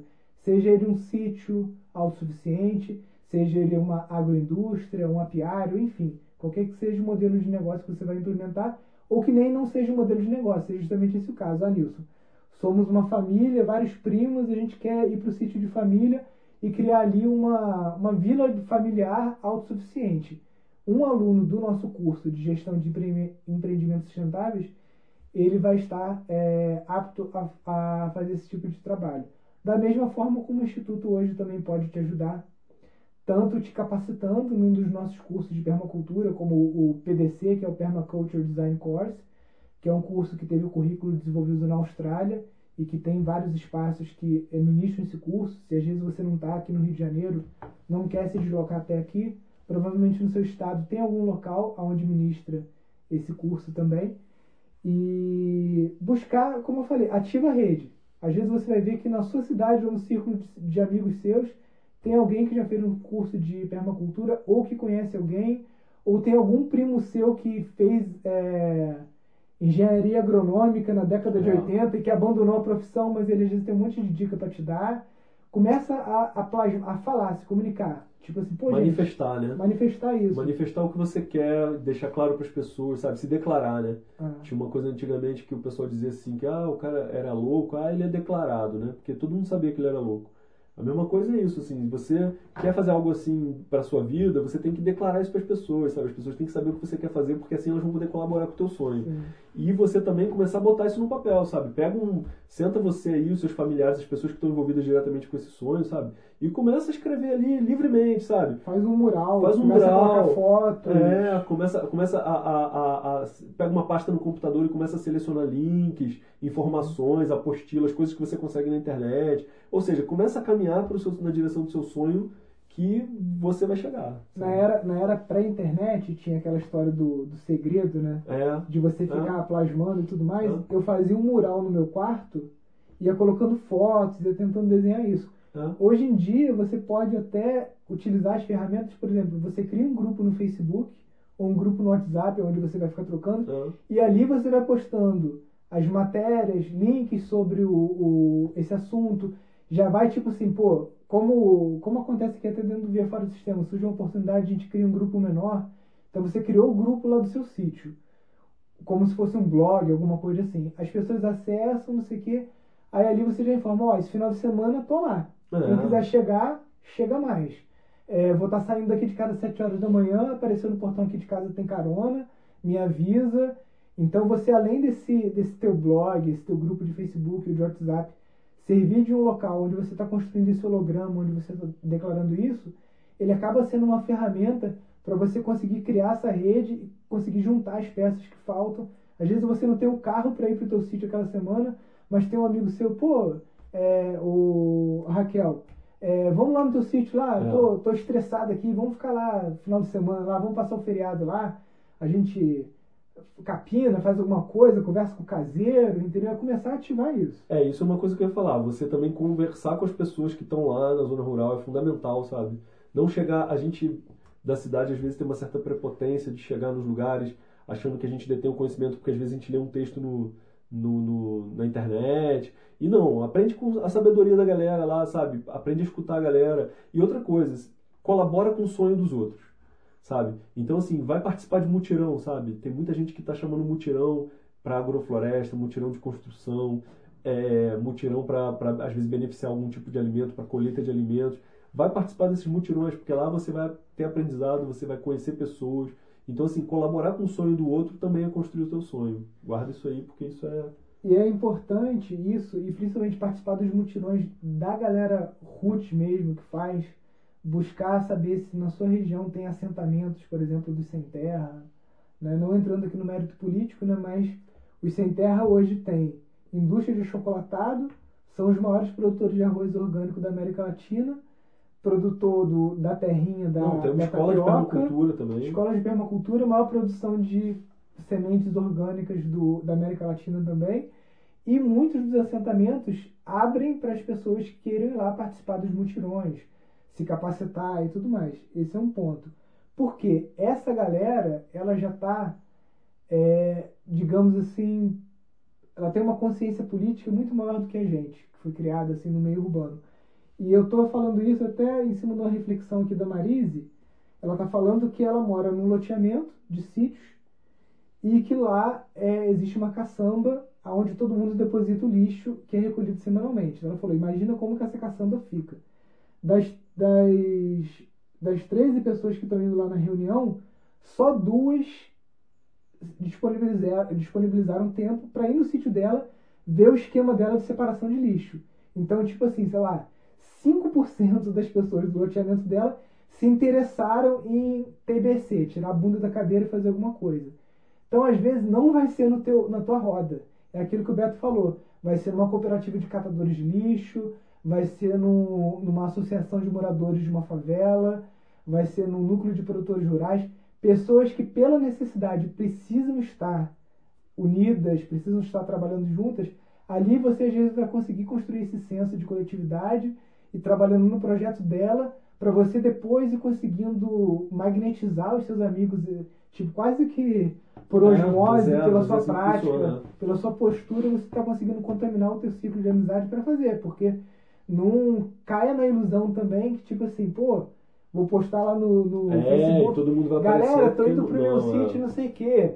Aí 10 pessoas respondem com comentário, chega lá sábado de manhã, ninguém aparece. Entendeu? Não, não se é. assuste se isso acontecer, não. É verdade. E eu acho que é sempre esse, esse lugar de achar a solução, sabe? Assim, sair do lugar de, do, de jogar para o futuro e saber o que você pode fazer agora. Se o que dá para fazer agora é, é, plantar na jardineira da sua sala para ir treinando horticultura, é aí que você vai praticar e aí que você vai começar. É, porque eu acredito muito, e, e como estudante de yoga e tudo mais, essa questão primeiro do deu uma travada, que eu vi que a, a câmera uhum. apagou.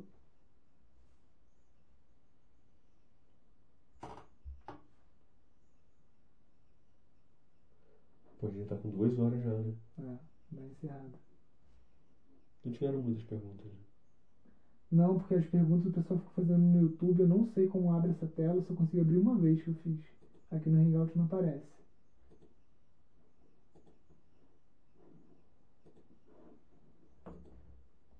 Tivemos aí um pequeno problema.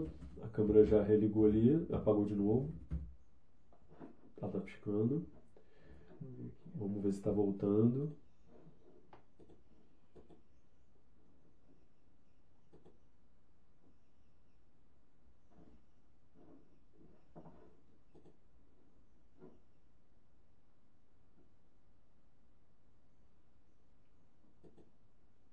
Voltamos aqui, desculpa como a gente falou, o primeiro live que a gente faz aqui do Instituto da Sede Rural, então a internet aqui, apesar de ser via satélite, eu acho que a banda não, não suporta muito esse tipo de conexão.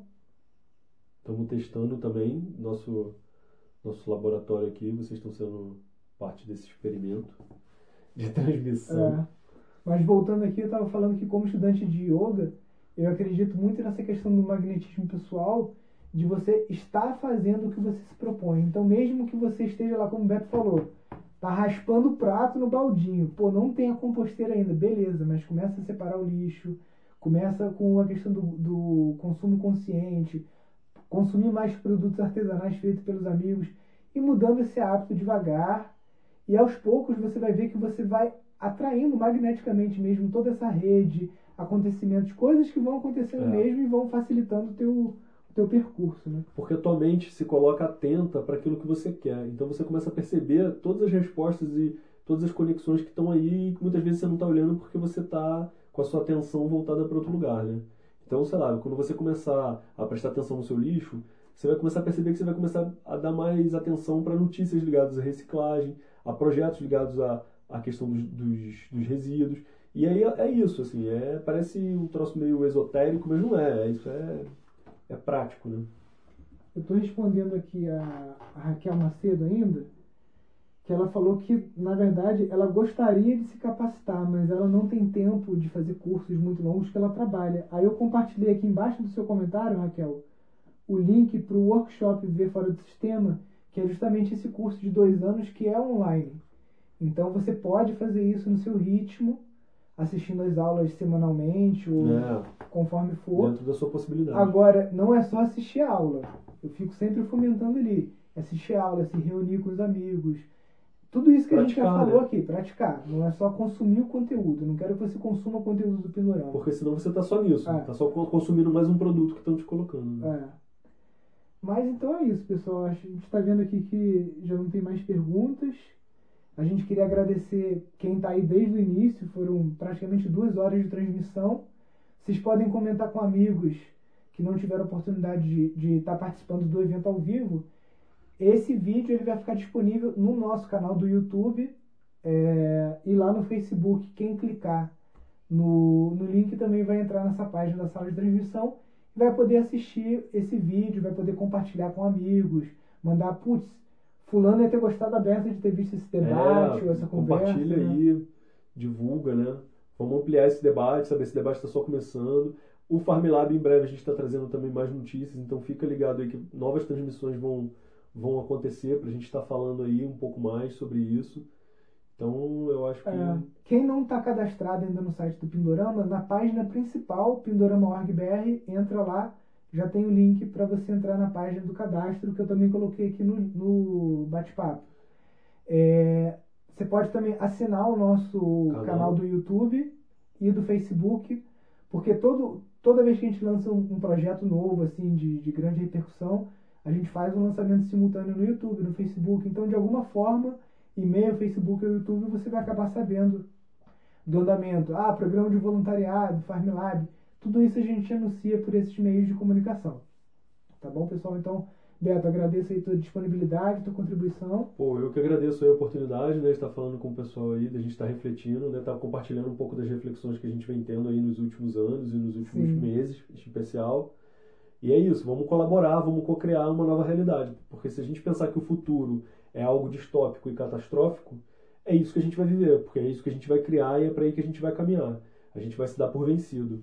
Eu acho que a gente precisa é ser, criar junto, colaborar para a criação de um futuro utópico, Sim. que é além do topo, é além do que a gente está vendo agora. Uma coisa que é, pode parecer absurda, mas que é viável, né?